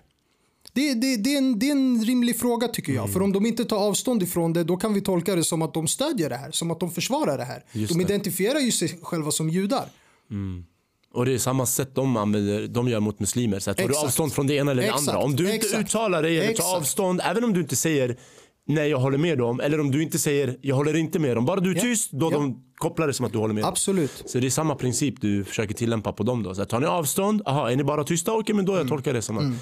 Och det, det, alltså det Mm. Och som, som förlåt, Ja, fortsätt. Sorry. Nej, kör, kör, kör. kör. Nej, nej, jag säger bara s- precis för att eh, förstärka det du sa tidigare. Det här handlar inte om alla judiska människor. Det finns judiska ateister och det finns troende judar som tar avstånd från dessa saker. Och det finns eh, massor med olika tolkningar och, och eh, grupper inom judendomen. Det är jag med på. Det gör det också inom islam. Men som du säger, att man drar den här kopplingen och generaliserar en hel folkgrupp, en hel religion på det här sättet. problematiskt. Vi kan också göra det. Och det var därför jag, jag tog upp det här i debatten med Omar Makram för några månader sedan. Att han började, han började anklaga H-gruppen för att vara en dödskult. Då tog jag upp, okej låt oss prata om vilka som är en dödskult. Låt oss prata om bosättarna. Ultraortodoxa eh, judar. Låt oss prata om evangelisterna. Vem är en dödskult här egentligen? Det är ju de som sponsrar och stödjer ett krig. Eh, en ockupation. Eh, så låt oss vara konsekventa Det är de som har tagit 30 och 000 fördöma alla former av religiös fundamentalism. Religiös fundamentalism är en dålig idé, jag håller med. 30 000 civila liv har de tagit. Så Mm. vem är han egentligen att peka ut någon för att vara en dödskult? Mm. Det, det håller absolut inte. De har inte den moraliska high, higher ground eller vad man ska säga. Mm. Det håller inte. Nej, det jag, det jag tänkte säga var att... Eh, oj, nu vi. Det, jag- det jag tänkte säga var att det, som sagt, det är återigen det är det som blir problematiskt. Man drar alla över en kam och att Absolut. så här. Jag, jag- jag förstår att vissa är så här, ah, de, de, de har en så dålig bild på kanske islam för det har de, det, det har varit nära dem till exempel, om vi drar till exempel Drottninggatan, förstår du? Det har inte, vad jag vet, det har inte funnits till exempel ett, ett, ett kristet terrordåd i Sverige. Det har funnits kristna terrordåd i USA. Ja. Inte i Sverige. Förstår du? Så jag tror för, för vissa, det är svårt att, att dra den här kopplingen. Förstår du? Och sen har vi media som vi har i många avsnitt pratat om, liksom är påverkade av eh, eh, tredje parter som, som har sina agendor. Ja. Som pumpar ut de här nyheterna. Ja, ja. För att återigen, vi har ju de här kopplingarna då till de här människorna som är fundamentalister. absolut, absolut. Men vad ska vi säga om det största terrordådet en- som har en- skett i, en- i Men, Norden nej, då? men min poäng är Men- att men det, en- det är inte en- nära folk. Alltså de, Nej, de nej, kan nej, inte men relatera vänta, för det vänta, har vänta. inte... De Norge bror, är inte Norge nära? Ba, bara... Breivik, Norge, Norge är det är nära. det största terrordådet om man ska kalla det. Men det är det de gör, de har inte kopplat det till religion bror. Breivik, Breivik, Breivik det är det här som är problemet. Det är det här som är problemet. De har Att inte när det är islam... sagt Breivik är Ja, en kristen funda... De har inte gjort det. Så, så här, Breivik var inte eh, motiverad av eh, Jesus. För Jesus Exakt. uppmuntrade inte uttryckligen att eh, gå ut och döda eh, icke-troende. Mm. Däremot finns det en vers i Lukas, eh, Lukas eh, kapitel 19, vers 27 där Jesus säger ta fram mina fiender framför mig och döda dem. Men det, det kan finnas en annan kontext till det och det kan tolkas annorlunda. Min poäng är återigen, om du är evangelist så tolkar du det bokstavligen. Så återigen, vi kommer tillbaka till det här med sola scriptura. Men, men vad gäller eh, religiös fundamentalism och våld i Sverige, vi får inte glömma bort Knutbymorden. Knutbysekten var en Just det. kristen sekt Ja, var eh, som hade ihjäl Men det varandra. där var väl något kärleksdrama Eh, emellan? Precis, det var Ja. ett kärleksdrama emellan. Så men, det var men, inte men, riktigt i Guds namn utan... det var inte i Guds namn. Men, Men det var en kristen Men, men sekt, ja. även om du tittar på motiveringarna vid Drottninggatan. Eh, eh, snubben fick ett utvisningsbeslut samma vecka som han utförde dådet. Mm. Eh, och jag kan säga, det här är en anekdotal berättelse då, men jag, jag eh, pratade faktiskt med en kille som satt i häktet samtidigt som Akilov. Eh, och jag kan säga så här, eh, muslimerna på den avdelningen, de ville slita huvudet av honom. Ja, jag vet exempel på folk som har slagit Eh, han, i den, fängelse. den snubben, den snubben hade, inte, hade inte en trevlig upplevelse på häktet. Nej, så nej, nej. Alltså, jag jag, vet muslimer som har slagit han i fängelset. Vad heter han? Ali, han som skrev den här boken Lilla Chicago. Jag har försökt få hit han till Mm, podden. Eh, han, han beskriver i sin bok hur han hamnade med Akilov och han manglade honom. Och han bara, jag gjorde det här för Sverige. Mm. Samma sak med Lasermannen egentligen. Lasermannen vart ju också en slag på sig på, på eh, ja, Med all det rätt, var han satt. Med all rätt. Han satt på någon anstalt. Men, men poängen är den att eh, eh, tillbaka till Breivik. Eh, Breivik var inte nödvändigtvis motiverad av Jesus. Men han var motiverad av en, his, en historisk eh, konflikt mellan det kristna Europa och den, den muslimska världen. Ja, så han, exakt. han, i sitt manifest så har han ju historiska kopplingar. Han, drar, han drar kopplingar mellan eh, det, så kallade clash of civilizations, Ja, alltså ja. kriget mellan väst och öst. och samma i Christchurch i Nya Zeeland. Han Precis, manglade han i Christchurch Ja. var religiöst motiverad och hur vet vi det? Det är för att han hade historiska slag mellan kristna och muslimer där kristna vann. Ah. Han hade eh, årtalen skrivna på hans eh, automatvapen. De stod bokstavligen på hans. Okej, automatvapen när han gick in och sköt. Du ser. Precis. Så det förekommer från alla håll och kanter. Det betyder inte att ena är värre eller bättre än andra. Det finns. Och det är Återigen, ett problem i sig. Därför är argumentet av att ah, de andra religionerna de, de utför inte terror. Det där är ett helt... Det är bull, ja. Mm. Det är en eh, ignorant argument för att det, du har inte, det betyder att du inte har koll på vad som Exakt, händer runt om i exakt, världen. Helt exakt. ärligt. Du har bara koll på vad som händer runt hörnet. Liksom. Ja. Precis, precis. Och sen ska man egentligen vara chockad om det skulle vara en muslim som begår något så hemskt. Alltså det, jag rättfärdigar inte och det ska man, man ska låta bli att begå terror och Ja, man ska civila. vara chockad men man ska väl lika gärna vara chockad alltså, med de andra grejerna också. Exakt, exakt. Men ska man då säga han är värre än han när det har förekommit från båda håll och kanter? För det är Nej, det som händer. inte. Exakt. Det är det Det- menar. I Man måste synnerhet- vara konsekvent. I, i, Exakt, synner, I synnerhet i och med att vår profet sallallahu alaihi wasallam eh, inte bara förbjöd men fördömde eh, alltså ex, religiös extremism för 1400 år sedan. Mm. Profeten sallallahu talade om en grupp som skulle komma som skulle kallas för khawarij eller kharijiter. Eh, kharijiter kommer från eh, verbet eh, kharaja eller ukhruj på arabiska som betyder att utgå. Så han beskrev dem Eller som utanför, att vara ja, utanför, Att vara utanför. Han beskrev dem som att de skulle lämna religionen som en pil lämnar bågen. Eh, och vi, om vi tar ett konkret exempel, om vi tittar på Daesh, om vi Mm. tittar på vad Isis gjorde nere i Irak. En av deras religiösa scholars skrev en bok som hette Kitab ad-Dam. Eh, Googla inte det här för ni kommer, ni kommer bli uppskrivna på en massa listor. Men i den här boken så står det att det är tillåtet att döda icke-kombatanter och kriga mot icke-kombatanter. Det här förbjöds uttryckligen av profeten 1400 år sedan. Därav gör de någonting som kallas för istihlal, vilket betyder att du tillåter det som är förbjudet. Och det här är en av de sakerna som tar ut dig från Det är religionen. en stor synd att du Så går emot att- profetens att, ord. Jag kan inte tala för enskilda soldater i IS, men just den lärda och hans lära och de som tror på hans lära har lämnat religionen. För de tillåter någonting som är förbjudet. Eller Mm. förbjuder någonting Koranen, som är ja. tillåtet. Går emot Koranen, går emot profetens lära i, i ahadith och så vidare. Så det här är poängen. Poängen Mm. Är att vi ska, inte, vi ska inte angripa icke-kombatanter och oavsett vem som gör det så fördömer vi det. Mm. Men var konsekventa. Ha samma energi när det kommer till hindutva-extremister i Indien som lynchar muslimer veckovis. Ha samma eh, energi när det kommer till kinesiska kommunister som, eh, som har stoppat miljontals muslimer, uigur-muslimer i Vad koncentrationsläger. står det på din t-shirt? Det står Save Uyghur. Det här är en, eh, en, en t-shirt som jag tryckte själv. Eh, men den här frågan är också viktig. Det, vi ser islamofobi vart vi än vänder oss i världen. Att muslimer angrips och många gånger genom religiös extremism. Burma. I Mm. Burma var det eh, eh, fundamentalistiska buddhistmunkar som gick ut och uppmuntrade militären att utföra ett folkmord Ja, mot var- rohingya-muslimer. Miljoner satte sig i flykt och bor i Vi Bangladesh. ser, vi ser religiös fundamentalism i hela världen, i alla religioner, men de har en viss standard när det kommer till islam och en annan standard när det kommer till andra religioner. Och det, och det här är poängen, att vi, vi, om vi vill diskutera de här frågorna om religion och våld och annat så måste vi vara konsekventa. Det är det enda vi ber om. Och sen kan vi fördöma vad ni vill. Vi kan ta avstånd från vad ni vill, vi kan ha en diskussion och vi kan prata om det sakligt. Men tills dess så vill vi, vi, inte, vi, inte, vi är inte här för att buga inför eh, eh, de, de västerländska känslorna om vad som är tillåtet och inte. Vi har vår religion, vi har våra principer. Take it or leave it. Men, men ha samma energi med de andra grupperna också. Exakt.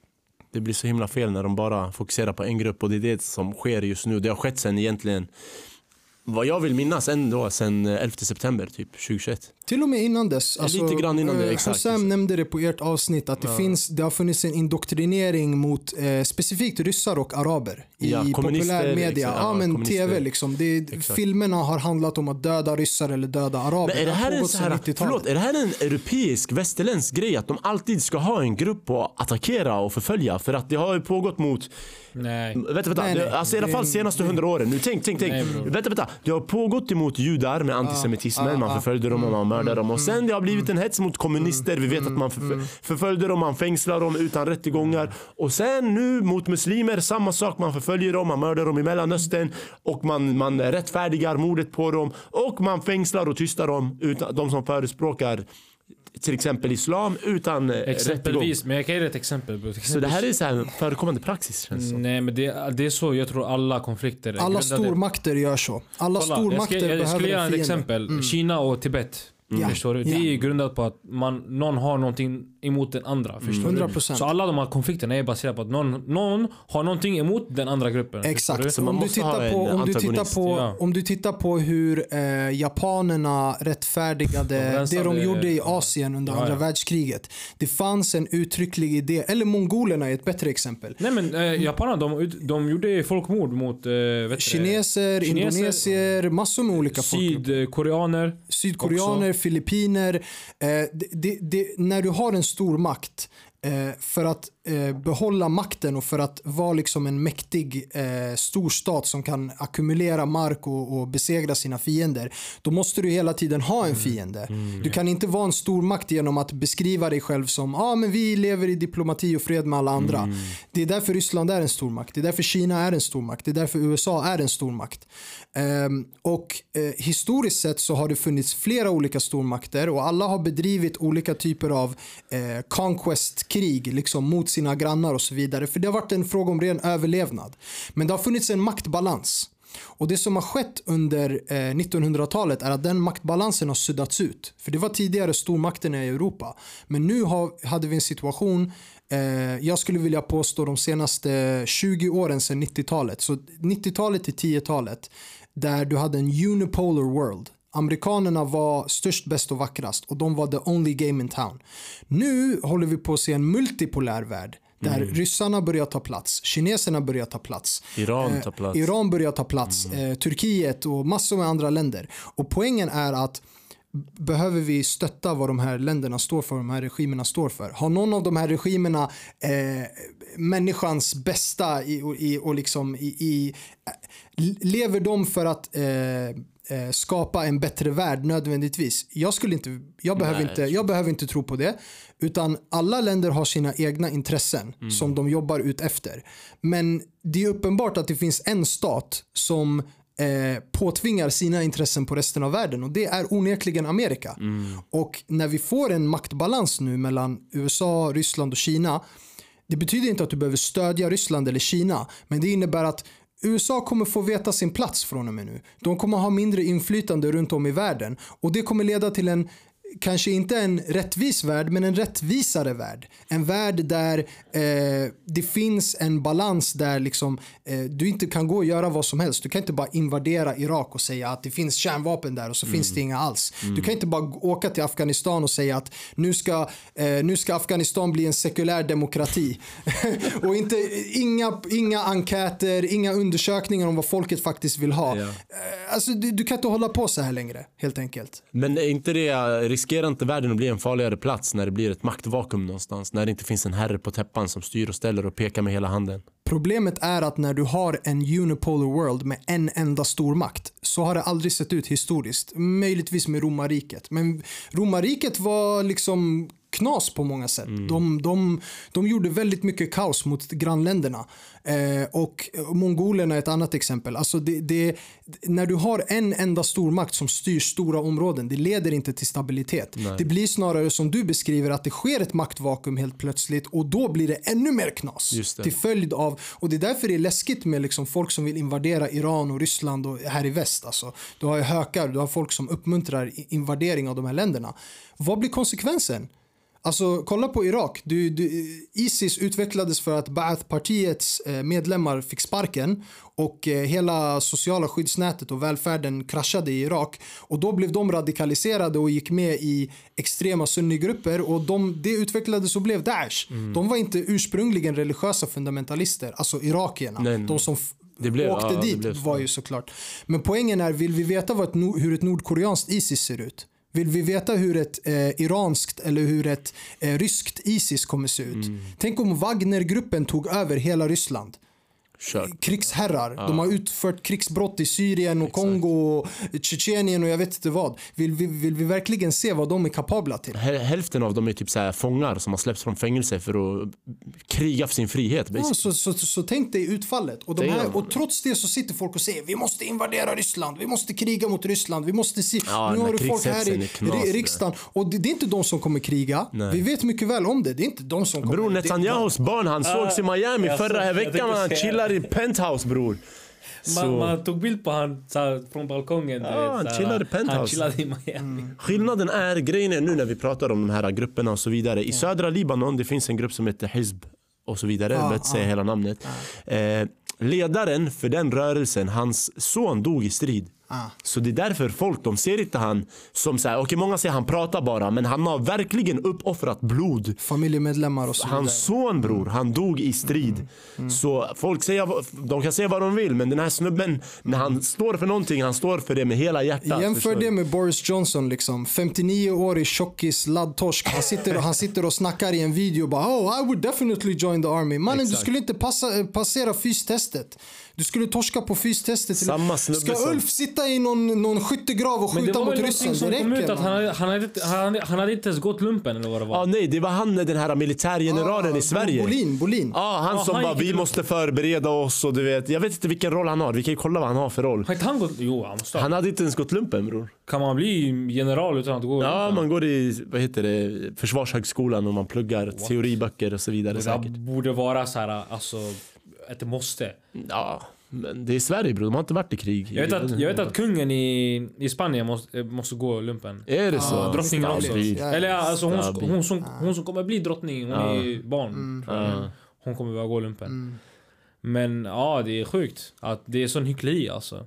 Ja, det är riktigt. Det är rakt av hyckleri bror. Men jag ser må- många av de här mekanismerna som staterna som krigar med varandra liknar mekanismerna som gängen på våra gator i Stockholm som krigar med varandra.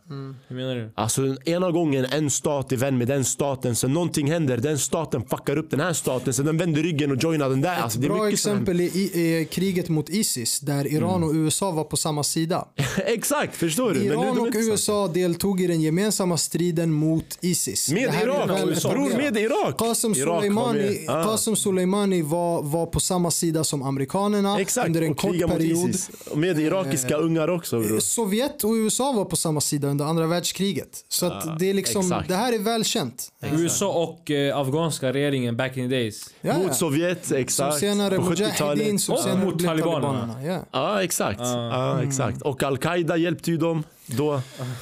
Så, Så man brukar säga Al-Qaida skapades av USA och grejer. Så här, min, min det- fiendes fiende är min vän basically. Exakt, så så det här, det- är, det här är en princip som används i internationell politik. Och det finns en väldigt intressant professor som heter John Mersheimer. Han pratar om det här. Han är professor i, eh, på Chicago, universitetet i Chicago. Han pratar om det här att eh, eh, det vi ser nu är döden av eh, ideologi inom internationell politik. Det vill säga att folk slutar tänka på liksom vi måste sprida de här värderingarna eh, diplomatiskt internationellt utan nu blir det snarare liksom realpolitik i alla avseenden.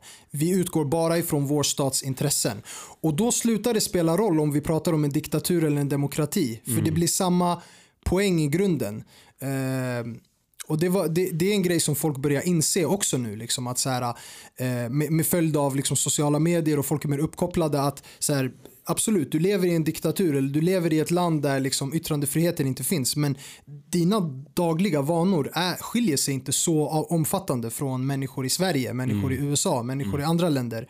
Eh, och när du får se det och förmänskliga den andre som är där borta, Ja, som ska vara din det blir fiende. svårt att tänka- Då blir det svårt att tänka, vi Precis. borde släppa en bomb på dem. Vi Exakt. borde invadera dem, vi borde sanktionera dem så Ja. att de lever i svält och hungersnöd. Exakt. Det blir svårt att rättfärdiga Bror, så det många politiskt. soldater som var, amerikanska soldater som var i Irak.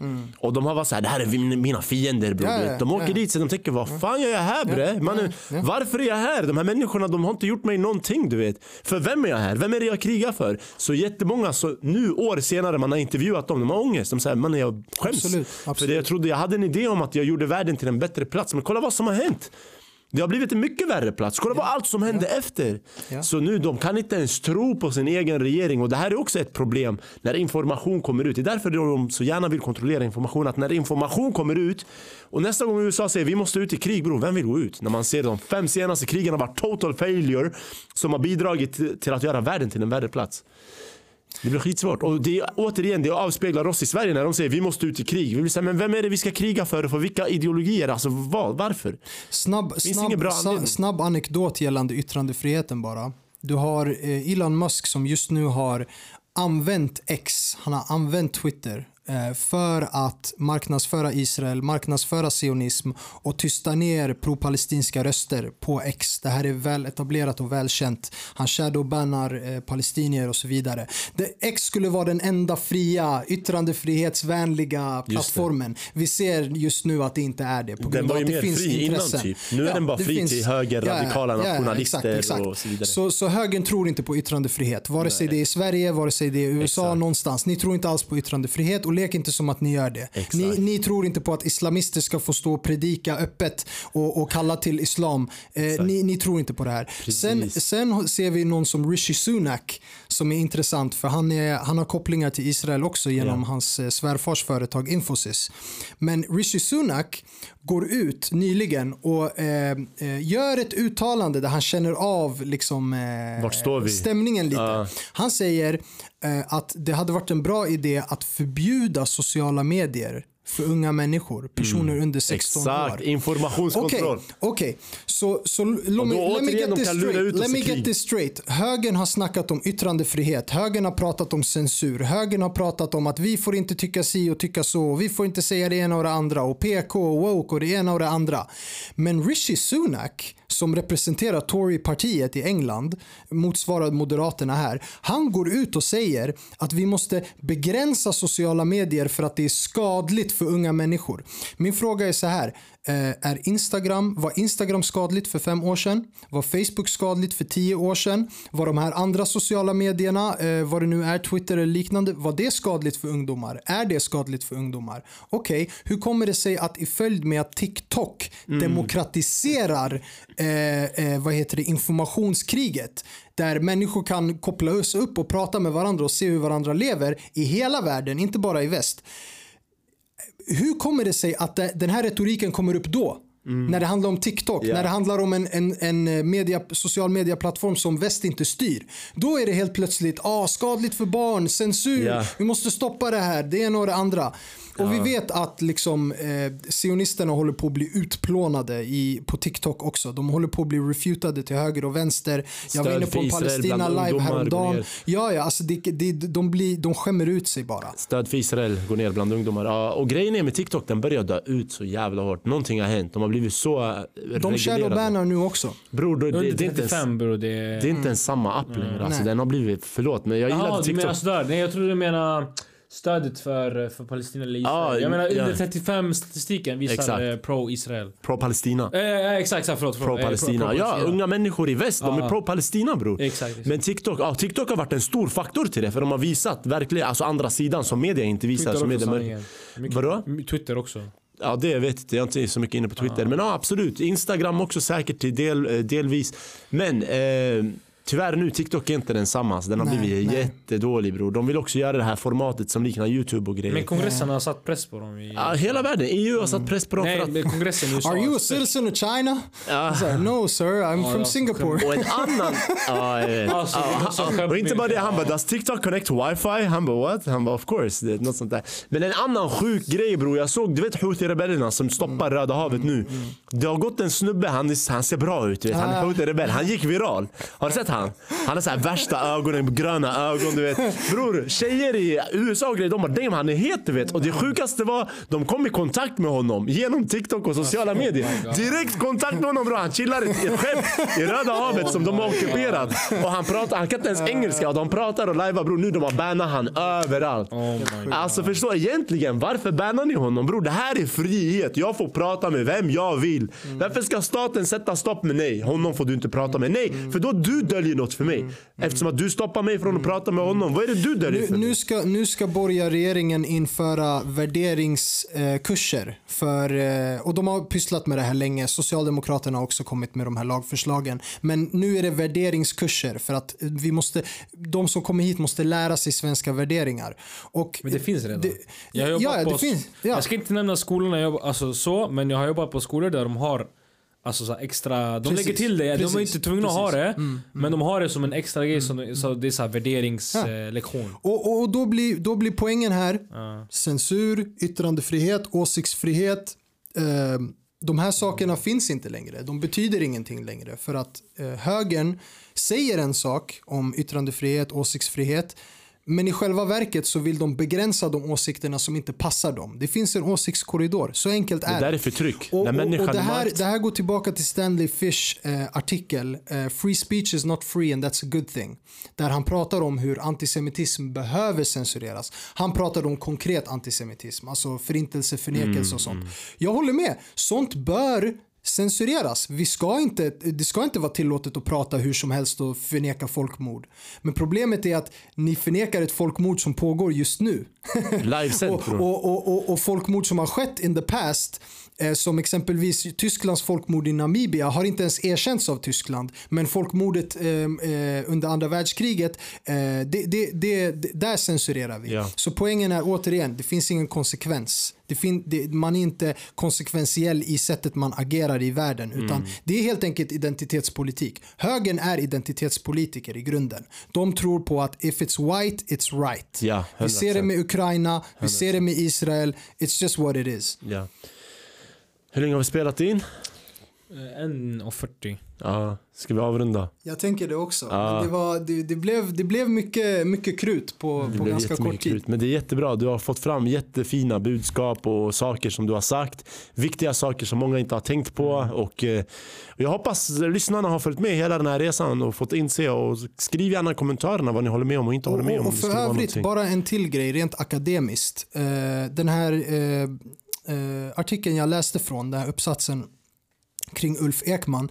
Eh, författaren nämner längst ner att eh, det har inte gjorts så mycket eh, studier och forskning kring det här, alltså kristen sionism i Sverige. Och det finns massor med utrymme för att eh, studera det här närmre. Vi har grupper i Sverige som MIF exempelvis, eh, som, som är liksom eh, ehm, eh, en organisation som, som, som är uttryckligen sionistisk. Vi har vissa rörelser i Sverige och vissa kopplingar som behöver utredas mer, som behöver tittas Men på. problemet är när det kommer till studier och forskning, du behöver ju resurser. Och resurserna, det bestämmer staten vad man vill forska i. Så om staten har en viss riktlinje att förhålla sig efter då, det blir ju svårt. Eller om man gör en Då egen independent. Då, precis, då behövs grävande, grävande oberoende journalistik. Och det kan Då endast behövs- uppnås om eh, liksom communityt foundar en människa Ja, och ger absolut, resurser och absolut, hjälper till. Så, absolut. så det går ju inte annars om, om man ska förlita sig på staten.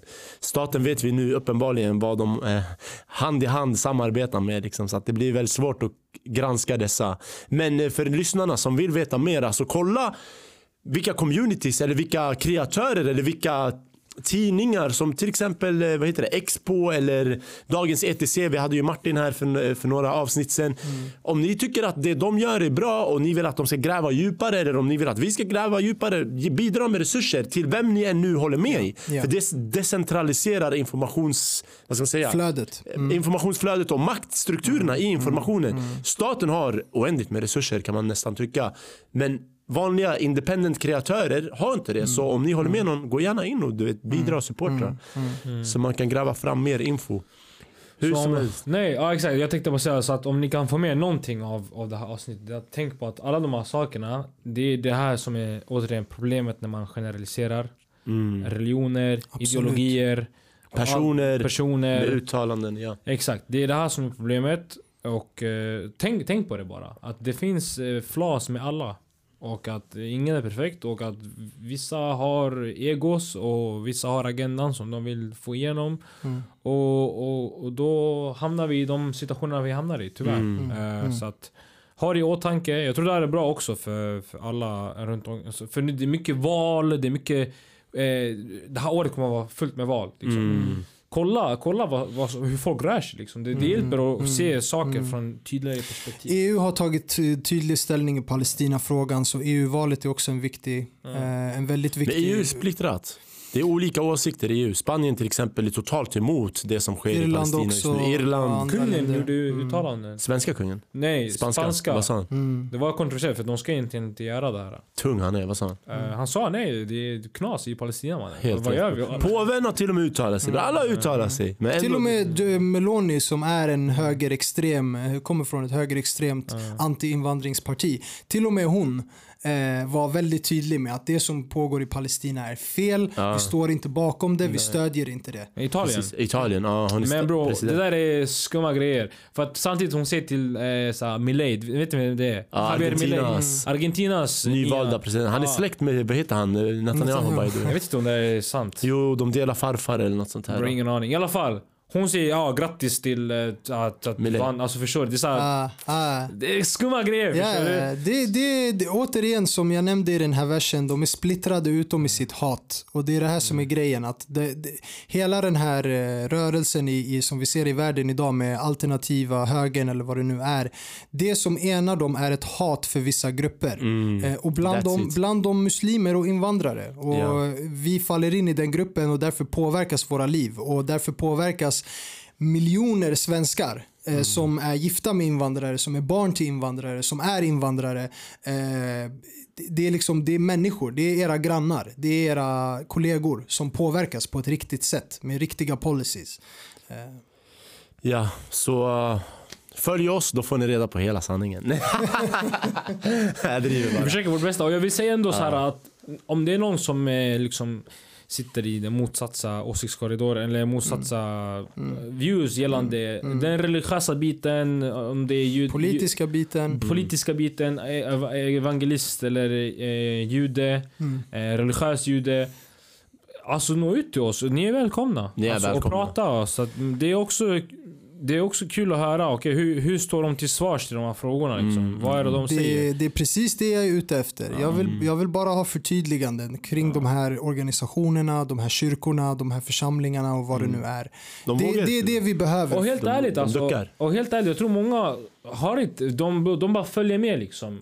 Exakt. Kanske vad föräldrarna säger eller vad TV, vännen tidningar, säger. exakt. Förstår du?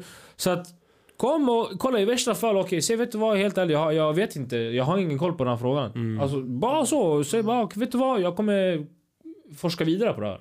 För jag vet inte, jag vet inte vad jag ska svara. Mm. Det är okej att säga sådär också. 100%. Jag känner att, vet du, jag har inte så mycket koll och jag kanske borde tänka om hur jag... Inget fel med det alltså. Och man, alltså det är det här, man hör ett argument som är bättre än mitt Så egna. var då inte borde- oroliga om jag kommer hit och tänker att jag kommer skämmas om jag säger något fel. Exakt. Vi, ja, vi kommer inte döma er för, för det i alla fall. Nej. Och om ni vill möta oss på en uh, duell i fäktning, ni är välkomna. ni är välkomna för det också. Ali har en sa- sabel. Nej jag skojar. Exakt. Nej men vi avrundar. Liam, stort tack att du ville komma och gästa oss och dela med dig av den här informationen. Det, det uppskattas att vi får möjlighet eh, i den här tiden av censur Ja men exakt. att ha en plattform. vi får se hur, hur, hur länge vi, vi får tala så här Mm. öppet och fritt. Men vi, håller, vi kämpar för frihet eh, att, att yttra sig. Och, Och dialog för övrigt. Som sagt, alltså det verkar ju vara så att vi har ju nått ut till flera av de här högerfolken. De blockar, Ali också. De De blockar, efter blockar, de svartmålar, de pratar om oss, de vill inte prata med oss. Eh, och det finns en rad olika namn där. Ja, ja. Eh, det, det, de verkar inte vara eh, sugna på yttrandefrihet längre. Nej. De verkar inte vara sugna på liksom, dialog. De verkar det är inte vara tråkigt, sugna på... självklart. Ja, och då blir ju frågan liksom, står ni verkligen för era värderingar? Lever ni som ni lär? Exakt. Okej syskon. Eh, om ni har lyssnat på hela det här avsnittet, som sagt jag kan mm, mycket väl tänka mig att ni har själva åsikter som ni skulle vilja bidra med, tycka, tänka eller fråga. Skriv i kommentarerna så att vi får ta del av vad folk tycker och tänker och det hjälper oss i algoritmen vilket sprider vår video ännu mer. Engagemang hjälper. Lajka. Om ni vill, dela länken till era nära och kära och vänner och bekanta eller meningsmotståndare till oss så de får höra. Det hjälper oss i algoritmerna. Ni kan även eh, prenumerera. Det hjälper oss jättemycket det också. Och som jag nämnde tidigt i avsnittet eller i början att man kan bli medlem, kostar typ 50 spänn. Det hjälper oss med resurser och då kan vi höja kvaliteten, skaffa egen studio och förbättra mycket i våran produktion. Bli av med tavlan, eller med... Den här Väggen. korkväggen som folk har klagat på, korkvägg. Så uh, Ja, och vi har även en Discord. Ni kan joina där och prata med oss direkt. Vi brukar ha livesändningar på Discord tillsammans med medlemmarna och där diskuterar vi öppet och internt liksom. Oavsett vad ni väljer att göra, vi är tacksamma. Har ni lyssnat hela vägen hit, stort tack till er och jag får önska er en fantastisk fortsättning på dagen och så hörs vi nästa gång. Ciao!